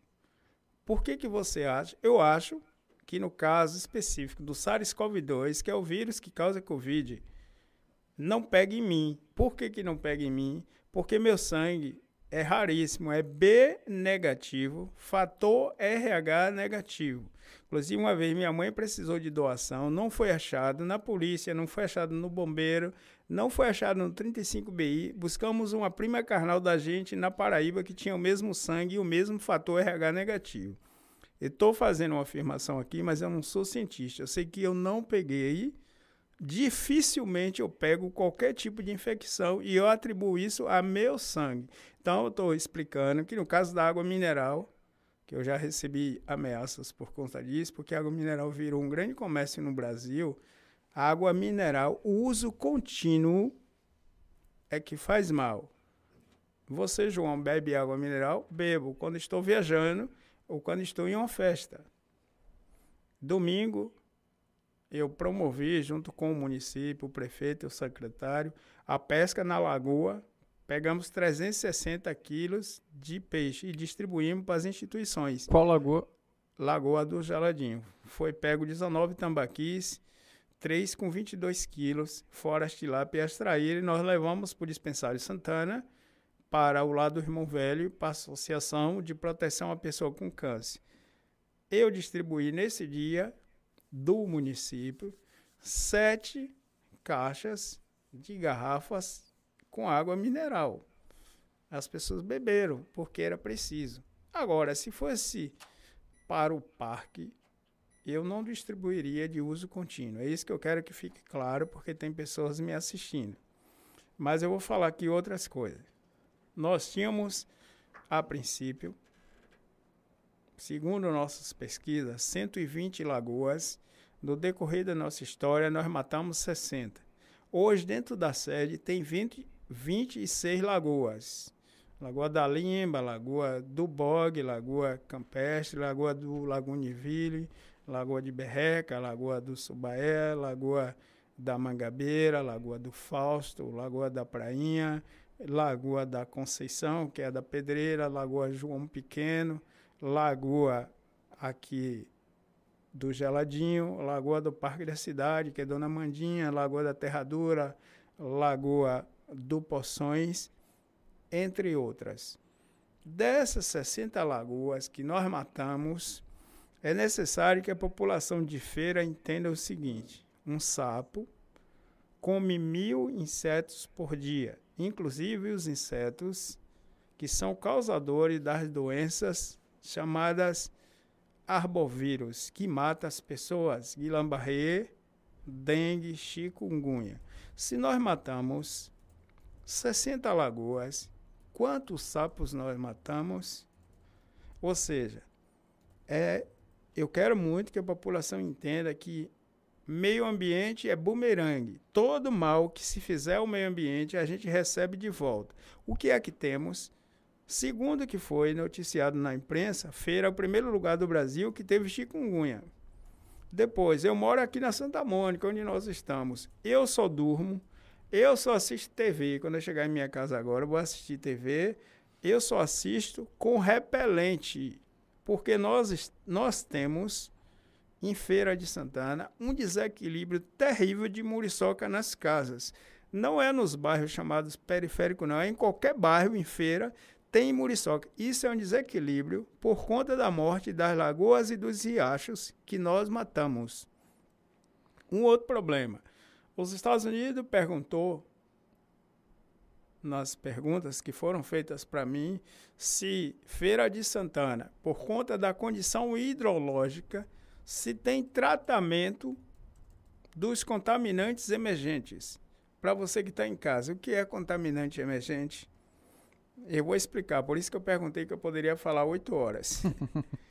você namora com a pessoa e você tem relações sem preservativo. Eu não estou recomendando, estou falando que às vezes acontece. Às vezes já há uma relação de confiança, você sabe a procedência da mulher, ela não transa com outro homem, nem o seu homem transa com outra mulher, e você tem relações sem preservativo. Mas a mulher não quer engravidar, você dá uma pílula do dia seguinte.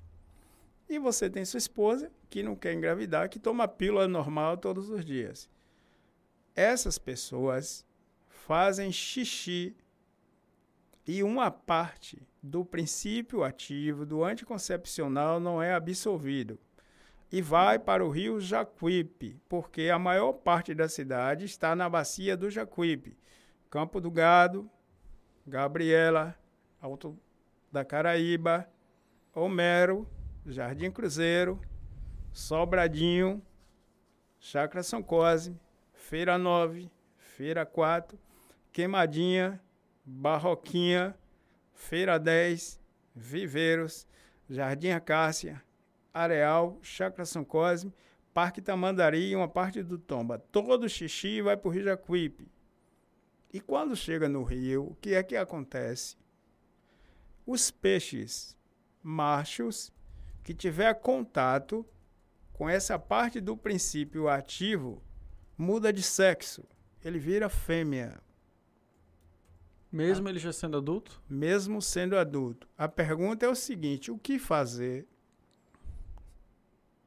Vale dizer que no Brasil não tem tratamento de água para contaminante emergente. E E às vezes não tem tratamento nem para o esgoto normal. Então nós estamos com problemas insolúveis no planeta.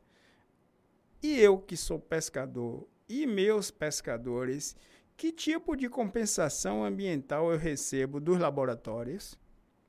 Que, tem, que tipo de compensação ambiental eu recebo do poder público?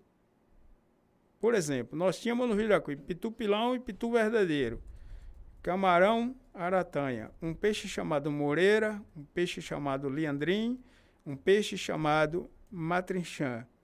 Nós, tinha, nós tínhamos um pássaro, que eu vou falar, vermelho do bico branco, chamado sangue de boi. Todos desapareceram. Qual foi a compensação que os pescadores receberam? Você, ouvinte, sabia que o Rio Jacuípe tinha caranguejo cinza e caranguejo marrom e que não existe mais?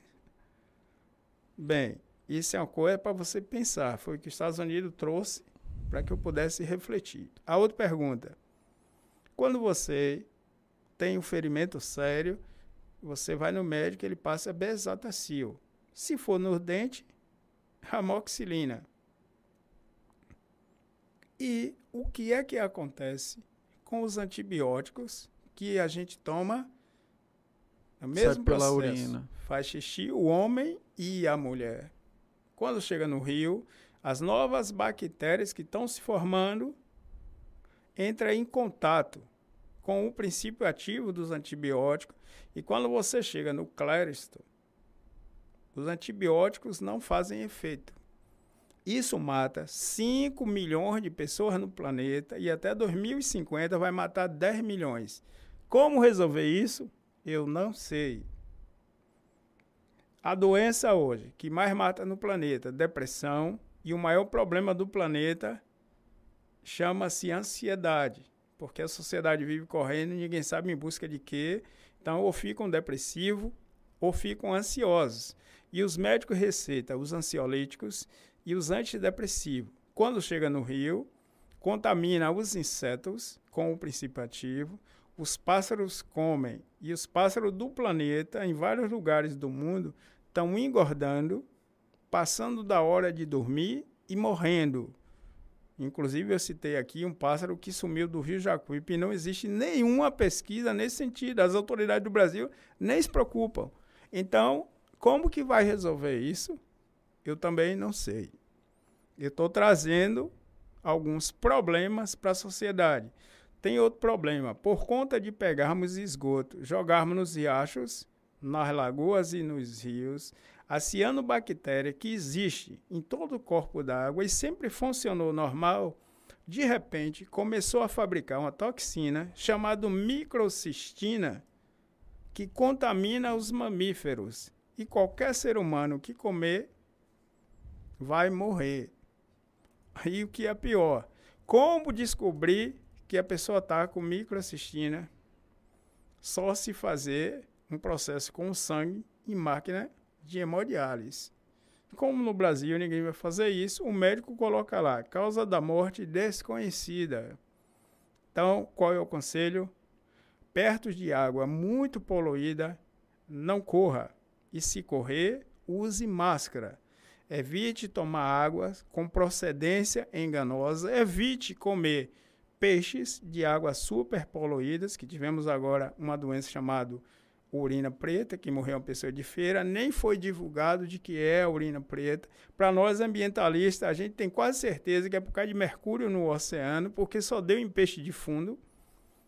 Mas, como existe vários interesses no capitalismo, não se divulga o que foi. Eu sei que peixe não transmite esse tipo de doença que foi divulgado. Pode ter sido o efeito bumerangue do que fazem com o meio ambiente. Eu estou deixando você em casa não preocupada, mas estou deixando você em casa alerta para ter cuidado com água.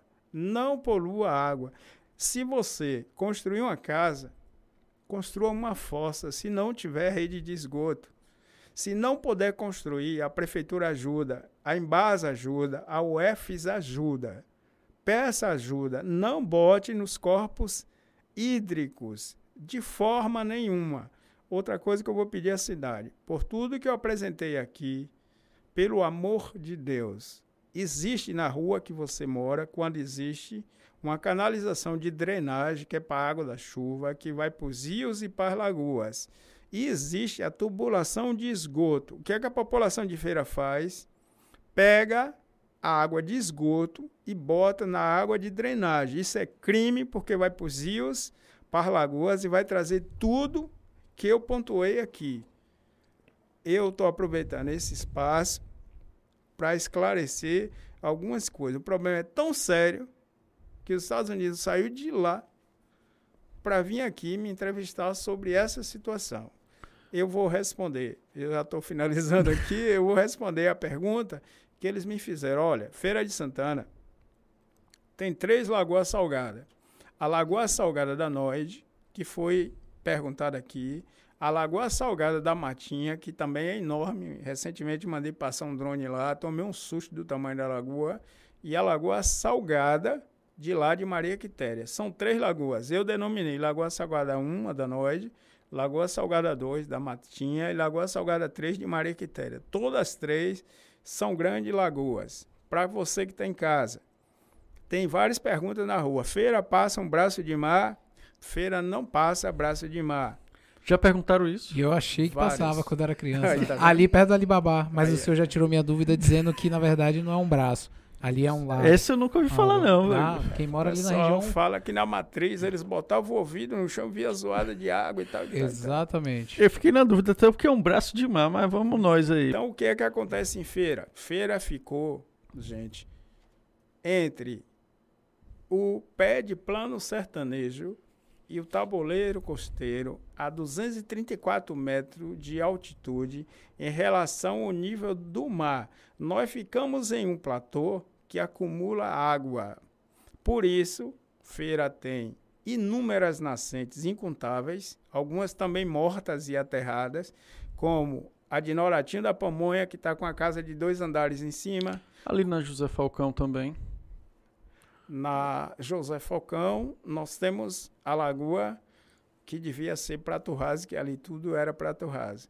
E nós temos aqui em Feira inúmeras, inúmeras mesmo lagoas que as pessoas ainda não conhecem. E o território do município tem rios municipais. O Rio Mildes, que é um rio perene, que é ignorado por ser pequeno, mas é um rio perene, e o Rio São José, que no passado dizem que foi perene, e hoje o Rio São José está morto e o de Humilde está ocupado e contaminado. Providências nenhuma foram tomadas. Agora, também a sociedade ela precisa nos ajudar na questão de entender que a água é a vida de todos nós. Então, todos, como está na Constituição, têm a obrigação de cuidar da Sim, água. responsabilidade. Isso. Então, voltando, é necessário que quem está em casa entenda que feira tem o lençol freático em cima,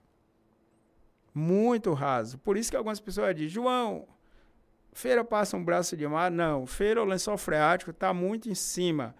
Eu conversei com o dono de uma construtora que fez um viaduto na cidade aqui e não foi um viaduto não, que fez um túnel e ele estava falando, João, é inacreditável. Quando eu fiz a sondagem, a água estava longe, de repente a água veio para perto demais e começou a sair água.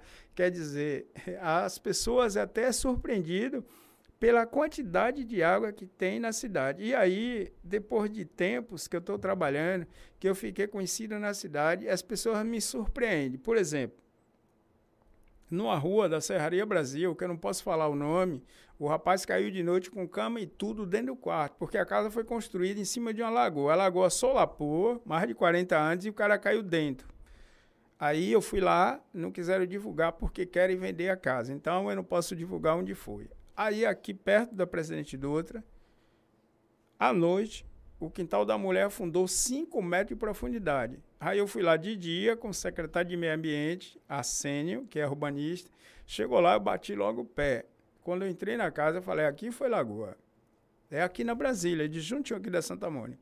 Aí as filhas de uma senhora, disse, não, aqui nunca teve lagoa. Eu falei, e aqui mora alguém velho? Aí falaram, mora. Então eu falei, tá onde? Tá no quarto. Eu fui lá, a senhora estava em uma cadeira de roda. Eu perguntei, senhora, aqui já teve lagoa? Ela falou, a casa está em cima de uma lagoa. Ela tinha 92 anos.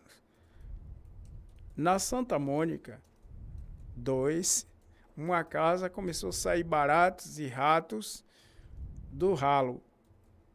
E a mulher gastou 100 mil para recuperar. Mas ela me chamou lá para saber o que era. E o que é que faz isso?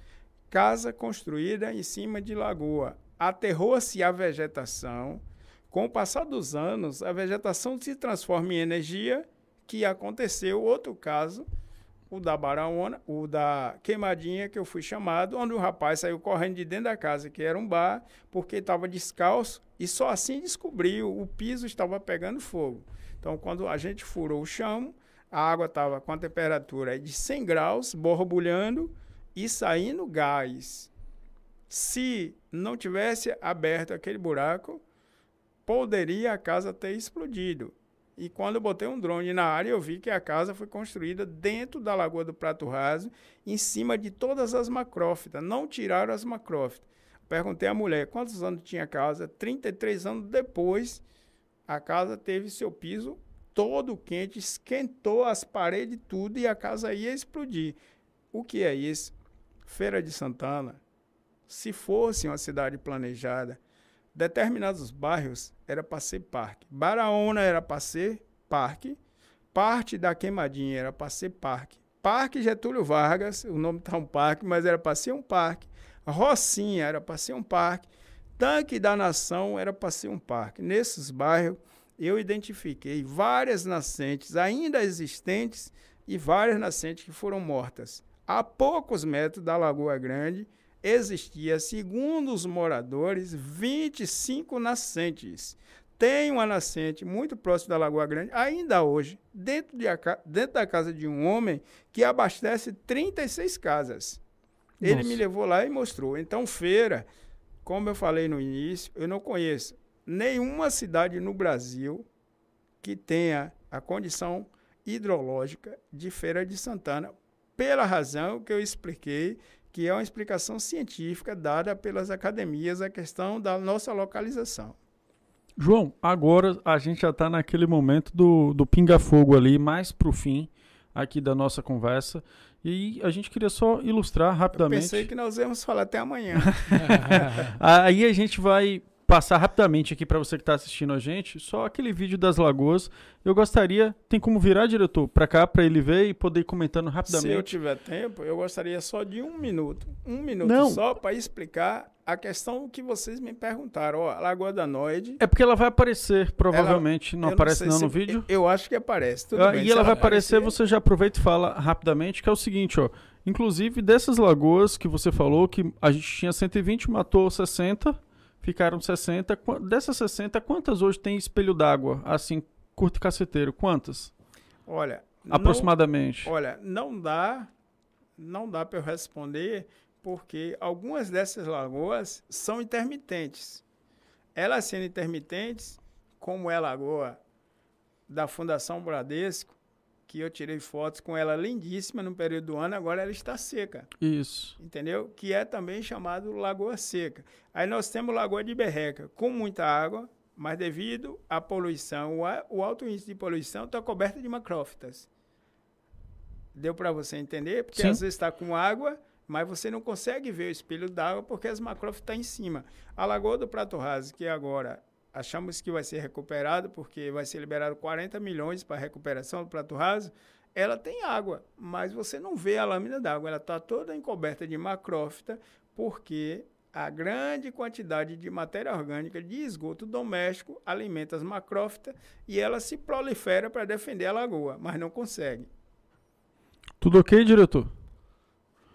Vira aí pra gente. É, vira aí pra gente, só para João ir comentando e quem está assistindo também a gente poder ver é, algumas dessas lagoas existentes aqui em Feira de Santana. Pode, Pode soltar, soltar, diretor.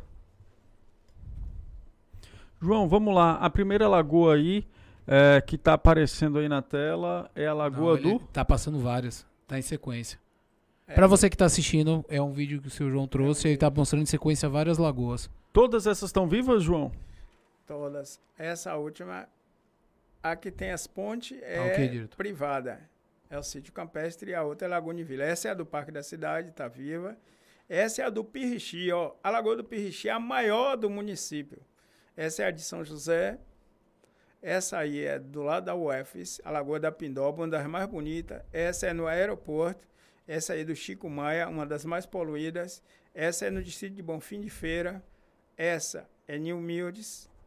Essa está sendo recuperada agora pelo município da Matinha dos Pretos. Essa aí de Quaruçu. Essa em Bonfim de Feira. Essa aí em Poaçu. Essa aí é do Geladinho. Foi onde teve a pescaria. Isso. Essa é da Agulha, por causa da Serra da Agulha em Jaguara. Essa é uma minação, um minadouro lá de Poçu. Isso aí em Tiquaruçu, Fonte do Chalé. Lagoa Essa aí. Lagoa Grande. Completou agora 100 milhões de gastos na Lagoa Grande. Essa é do Bom Viver. Essa é a Lagoa Real, que interditou a estrada. E aí agora é só o Rio Jacuípe. São fotos. Todas as fotos foram produzidas por mim. João, ainda aproveitando sobre o Rio Jacuípe, e a gente está vendo aí no vídeo, tem algum local dele que a água é potável no trecho em Feira de Santana? Sim, é, o Rio Jacuípe é acompanhado por nós, da Secretaria de Meio Ambiente, junto com a UFRB, é, professora doutora em Química Analítica da Água, e o Rio Jacuípe está com boa qualidade da água em alguns lugares, está ótimo. O problema do Rio Jacuípe é na ponte A ponte da BR BR-101. 116 Ah, Sul, 116. sentido a Santo Estevão, onde está aparecendo aí agora no vídeo. Aí é Sim. na ponte. É, eu lembro, eu cheguei a ver essa casinha inundada. Diretor, acabou o vídeo. É, o que é que tem é, aqui na ponte? Eu vou explicar rapidamente, porque agora eu não sei mais o meu tempo. É, agora, agora o Agora diretor já já está ali, é, agora é... Na bacia do Jacuípe, que agora nós estamos é, com a pretensão de requalificar a bacia, com apoio do prefeito, do vice-prefeito, de várias entidades de feira, a gente está tendo reuniões. A próxima reunião da requalificação do Jacuípe será no Multiplace, 9 horas da manhã, do dia 6 de outubro, e você, vocês estão convidados. Eu não estou convidando o público porque ela não é aberta. Ela é aberta às pessoas envolvidas e à imprensa. Então, Feira de Santana tem 22 riachos só na bacia do Jacuípe, todos poluídos e contaminados, que se confluem no riacho da espuma, que é o do Feira 10. O riacho do Feira 10 nasce na Vasco Filho, na Serraria Brasil, e vai até o Rio Jacuípe. E aí, pelo caminho, pega o riacho do Areal, do Jardim Acácia, da Vila Verde, do Viveiros e o Riacho do Fato, da Chácara São Cosme. E aí você tem o Cipriano Barbosa, que é o riacho que nasce no São João, na Maria Quitéria, atravessa a Queimadinha, passa na Fonte do Lili, passa no Prato Raso, aí passa na Barroquinha, no centro de abastecimento, na Rua Nova, no Feira 4, e depois do Feira 4 recebe o Riacho do Tanque do Urubu, o Riacho do Jardim Cruzeiro, que vem do Feira 9 e joga todo esgoto dentro desse riacho. Chega no Rio Jacuípe, lado esquerdo, embaixo da passarela, de onde ia ser o Alphaville, tem o Riacho do Feira 10, um absurdo, a foto apareceu aí, e do lado direito, a confluência dos três riachos, que é o nome do passado, mas um nome equivocado. Hoje em dia, a gente pode botar o nome Riacho, é, 16 riachos. Agora, qual é o maior problema? Se alguém aparecer aqui para dar entrevista dizendo que vai relocar casas, é impossível, nós não temos dinheiro para relocar casa. Se alguém aparecer aqui que é educação ambiental, vai resolver. Educação ambiental não vai resolver, porque eu sou especialista em educação ambiental. O que vai resolver é colocar estações de tratamento após feira, se quiser salvar o trecho do Rio Jacuípe, onde vai da Marina de Cláudio, que é onde ficam os barcos, próximo ao condomínio Urba Mais, que vai até próximo rio, e onde ficam os bares da ponte. Bactérias heterotróficas, que, é que são bactérias que comem matéria podre, matéria orgânica, que é para ter 500 bactérias em 1 ml, deu 5.300. Então, a poluição é altíssima no trecho da ponte. E isso tem a ver com o quê? Com Feira de Santana? Tem tudo a ver. Eu participei agora com o Jarinho, secretário, e com Ângelo Almeida, que é um político do Estado, para escolhermos o local que teríamos o campeonato baiano e brasileiro de canoagem. E Feira perdeu para Santo Estevão por Isso. dois motivos. Pela questão da poluição do Rio Jacuípe. A comissão perguntou para mim, João Dias, eu vou botar os meus atletas aqui. E a outra situação é que nós precisamos asfaltar um acesso para o lago. Lá onde eu nasci, que é Ipuaçu, na fazenda Mergulho, que dá acesso direto ao lago, ou então na Amarela. A água está de ótima qualidade, mas são, para ir chegar na Amarela, são 9 quilômetros a partir da BR-116 Sul, e para chegar no Mergulho é 7 quilômetros e meio. Você precisa dessas duas questões, de po- despoluir o rio, construir o acesso asfaltado para que empresários venham construir hotéis e resort, como fizeram dois em Santo Estevão, onde os atletas ficaram, e de Santo Estevão para Porto Castro Alves, onde teve o Campeonato Baiano e Brasileiro, que veio pessoas do mundo todo que devia estar em feira, foram para lá, porque Ezaquias veio com a esposa e o filho, tem 9 quilômetros asfaltado Sim. mas feira não tem. Então nós precisamos eh, discutir feira também na perspectiva do turismo. Nós temos turismo? Temos, mas precisamos nos organizar. A infraestrutura, não é isso? Para receber es- esse pessoal. Exatamente. Se eu chegasse para a população aqui e perguntasse: Serra de São José, onde tem voo livre, você conhece? Morro da Santa Rosa, em Poaçu, para turismo de observação, você conhece? Como é o acesso? Tem hotel? Comunidade do Ginipapo, na Matinha, Buraco do Joaquim. Um buraco que pode ter vários quilômetros embaixo da terra, que ninguém nunca entrou há muitos e muitos anos. Eu fui lá. Infelizmente, recentemente, uma pessoa comprou. Eu quero que o município compre a área para tombar, porque é patrimônio do município de Feira. Mas você nem ouve falar no turismo. E eu tenho o Lago Pedra do Cavalo, que está dentro de Feira, com 186 quilômetros quadrados, uma vez e meia a água da Baía de Guanabara, que banha 12 municípios. Então eu tenho um potencial extraordinário que eu posso explorar na questão do turismo. Minha palavra final, já que estamos próximos da eleição, que nossos deputados, eu sou técnico, eu sou apartidário, mas que nossos deputados, que nossos prefeitos, que nossos governadores olhem mais para a Feira de Santana. Porque nós precisamos dessas questões e precisamos discutir outras coisas em feira. Por que, que o acesso de Tiquaraçu não é asfaltado? Por que, que o acesso de Jaguara não é asfaltado? Por que as pessoas ficam prometendo agora água para Jaguara, se Jaguara tem o Rio Calandro, o Rio do Peixe e o Rio Jacuípe? Como que um distrito que tem três rios é o mais seco de feira? Então, vocês que são candidatos da situação, da oposição, para mim não interessa, pense nisso. Precisamos todos trabalhar juntos por feira. Eu gostaria de agradecer muito a vocês. Sei que muitos meus amigos estão vendo aí, vão comentar depois comigo, vão resenhar. Eu sou pescador, eu botei aqui para o grupo de pesca, eles vão resenhar lá na pescaria também. Mas eu estou muito agradecido e também estou à disposição para voltar aqui outras vezes para continuar falando de feira, que ainda tem muita história. É, seu João. O senhor é um daqueles convidados que a gente deveria ter horas e horas para poder conversar. Parte 2 e parte 3 só específico. Exato. É. Porque, inclusive, eu, eu sei que me falaram, seu João, ele tem justamente um, um trabalho de observação para fotografias de passarinhos. Então, me, é me, con- me contaram isso aí. E, inclusive, ele participa disso, de fazer essas fotos, de ter, e por que não até compartilhar aqui com a gente, ser uma conversa só de contando e falando de cada um desses pássaros. E assim, Rodrigo, é, Jorge, que teve aqui no chat é, com a gente, falando excelente entrevista, muito importante para nós que amamos nossa Feira de Santana. Parabéns a João Dias.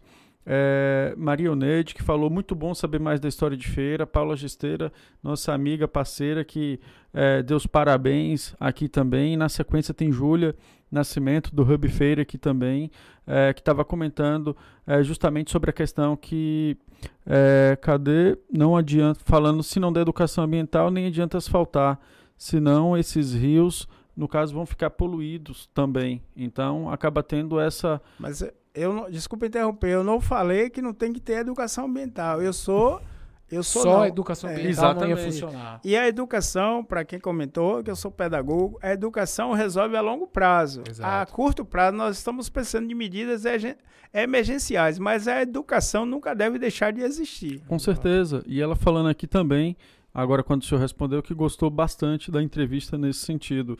E assim, o que eu percebo, Rodrigo, é o quanto que muitas vezes a educação no nosso dia a dia, e aí eu falo de educação mais básica mesmo, ela está distante no sentido da gente saber e conhecer esse potencial hídrico de Feira de Santana.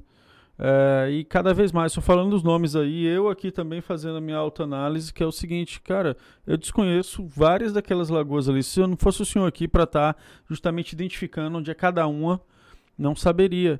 E aí a gente vai perdendo justamente isso, esse contato com a natureza, esse contato com esses aspectos aí. E aí que entra o- a falta da educação ambiental. Porque era para todo mundo de Feira de Santana pelo menos saber Conhecer. onde grande parte dessas lagoas estão. E o senhor falando aquilo ali, eu, eu fiquei só com, só com um pensamento, assim, um devaneio, que foi o seguinte, pô, imagine feira aí, tem os cinco bairros que o senhor citou, e no lugar onde seria para ter casas ali, adensamentos populacionais, a gente tivesse parques, com lagoas, com animais, com flora, com fauna.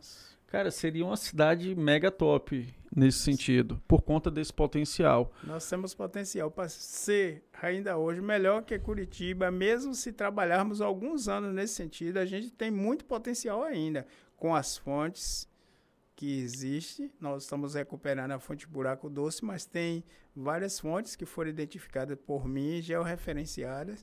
Se recuperar as fontes e as lagoas, ainda, ainda temos potencial para ficar eh, assim num top alto em relação à visitação do turismo. Trabalho de quantos anos pra gente fechar? Depende, depende de investimentos, porque eu só posso calcular os anos com investimento. Vocês perguntaram sobre a Lagoa Salgada da Noite. A lagoa tem 7 quilômetros de contorno, são 7 quilômetros de pista. Me perguntaram quanto gastaria na Lagoa Salgada para eu deixar a lagoa 50 milhões no mínimo para deixar do jeito que eu quero. E aí, Rodrigo? É. Mas o que são 50 milhões dentro do orçamento secreto? Então, gente, é, seu João, palavras finais do senhor. A gente só tem a agradecer e dar o recado aqui também para você que está justamente nesse período, nessa última semana de eleição. Tenham, com base até no que a gente falou aqui, muita atenção, muito cuidado no, com o seu voto. Eu acho que é o teu voto que faz a diferença quando a gente vem discutir essas problemáticas da cidade. Então a gente tem uma cidade que tem um potencial hídrico fantástico, mas que infelizmente a gente foi matando em prol aí de um crescimento da cidade que muitas vezes isso não foi suficiente. Então você eleitor tem um pouco desse poder agora no próximo domingo aí, que é com o teu voto. Então é, para, pensa direitinho quem vai votar, lê lá os planos de governo. Se tem algum dos candidatos que falou justamente desse potencial hídrico que o estado da Bahia tem. E aí, você já parou para ler, já parou para observar? eu, eu vou finalizar porque eu tenho o hábito de falar, olha pessoal, eu fui levado para Campinas, para Recife e também para Fortaleza para aprender a falar em público. Foram 45 dias de cursos, então eu sempre falo muito, acostumado com conferência, com palestra. É, Quinta-feira, à noite, eu vou fazer uma palestra sobre lagoas no Colégio Teotônio Vilela. E amanhã vou levar o Colégio João Paulo, olha a educação ambiental, para visitar lagoas, onde eu- é uma visita assistida. Visita assistida significa que eu vou explicar às crianças sobre os animais da lagoa, a necessidade de preservar as lagoas da cidade, porque desses colégios, principalmente os privados, vão sair vereadores e prefeitos no futuro e a gente já está ensinando eles desde agora, não só a Secretaria de Meio Ambiente, mas muitas escolas. Eu vou aproveitar aqui para falar para vocês no final uma mensagem que eu uso que já todo lugar que eu vou as pessoas repetem. Então, veja só. Eu tive ultimamente oito pessoas feridas por gaviões na cidade, no bairro Queimadinha, ou no bairro Calilândia e no bairro Feira 6. Eu tive várias pessoas com as casas invadidas por caramujos, várias pessoas com as casas invadidas por escorpiões, várias pessoas com casas invadidas por saguins e por serpentes. Inclusive está tudo aqui no meu celular. Mas Será que foram as casas que foram invadidas ou foi a cidade que invadiu? Então, isso está sendo objeto de uma discussão minha na semana e na SEDU, para a gente tentar mudar leis para proteger a fauna e a flora do município. Se os gaviões estão atacando as pessoas, e, e parece cômico que foram médicos, e os médicos falaram, João, o que fazer? Eu falei, venha de capacete de sombrinha, porque eu não posso tirar os gaviões. Nós invadimos os espaços dele. E você tocou nessa questão das aves. Nós precisamos proteger nossas aves. E tem um outro assunto que eu gostaria de falar rapidamente, a questão das rodovias, que passou uma reportagem na Globo, mas eu já estava em contato há algum tempo com alguns veículos de imprensa. Você licencia rodovias, você constrói rodovias, mas você não bota as passagens para os animais passar. Os animais têm que passar por cima da pista e são atropelados. É um assunto que eu vou insistir. Eu, eu faço parte de uma associação que a gente vai lutar para que isso mude, é preciso que aqueles que administram a estrada se preocupem com os animais, porque nós não estamos sozinhos no planeta. Eu sou João Dias, cuido Pode do meio dar ambiente. o seu recado ali. Eu sou João Dias, cuido do meio ambiente e amo as lagoas. Você pode ajudar? É isso aí, diretor. Deu nosso horário. É, eu vou aproveitar para dar um recado para a galera. Pessoal, se inscreva no nosso canal do YouTube. Acompanhe a gente em todas as redes sociais. Todas. TikTok, Twitter, Instagram, Facebook. Pode ir lá que você vai poder continuar vendo. Se você não conseguiu assistir todo e quiser ver os pedaços, você vai poder ver nas nossas redes sociais. E onde é que a gente tá? E a gente tá aqui no Hub Feira, né? O melhor, o melhor ambiente, né, seu João? Seu João teve, deu uma, uma passeada por aqui e também gostou, né, seu João? O local é maravilhoso. O e Hub não conhecia, viu, seu João? Não conhecia. como Mora aqui do pessoas- lado, viu? Como várias pessoas de feira não conhecem. O espaço perfeito para você se conectar, trocar uma ideia sobre empre- empreendedorismo. Tem uma startup? Você tem que estar aqui. Ó, vai no nosso Instagram, vai no Instagram do Hub Feira, marca uma visita, vem conhecer a gente aqui do Feira Pod, vem conhecer uma galera que trabalha aqui, que você não vai se arrepender.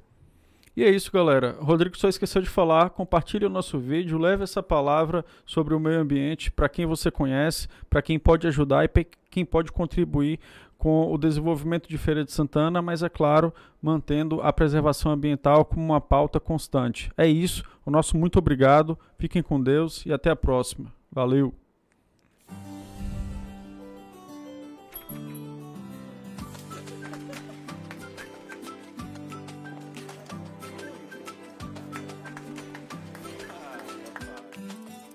Parada não vai pra frente. É por isso que o Sebrae está ao lado dos pequenos negócios em todos os momentos, para melhorar as vendas, gerar empregos e movimentar a economia. Movimenta Bahia. Você vende, a economia cresce, todo mundo ganha. Com iniciativa Sebrae e parceiros. Na Câmara de Feira, os interesses do povo são levados a sério. Foram 239 projetos de lei apresentados e 526 requerimentos. É por você que o trabalho da Câmara não para. Seguimos trabalhando para atuar com eficiência e representar a voz da população feirense, com projetos e ações que atendam às demandas da nossa cidade. Participe e opine. Acompanhe as sessões. Câmara de Vereadores, Casa da Cidadania.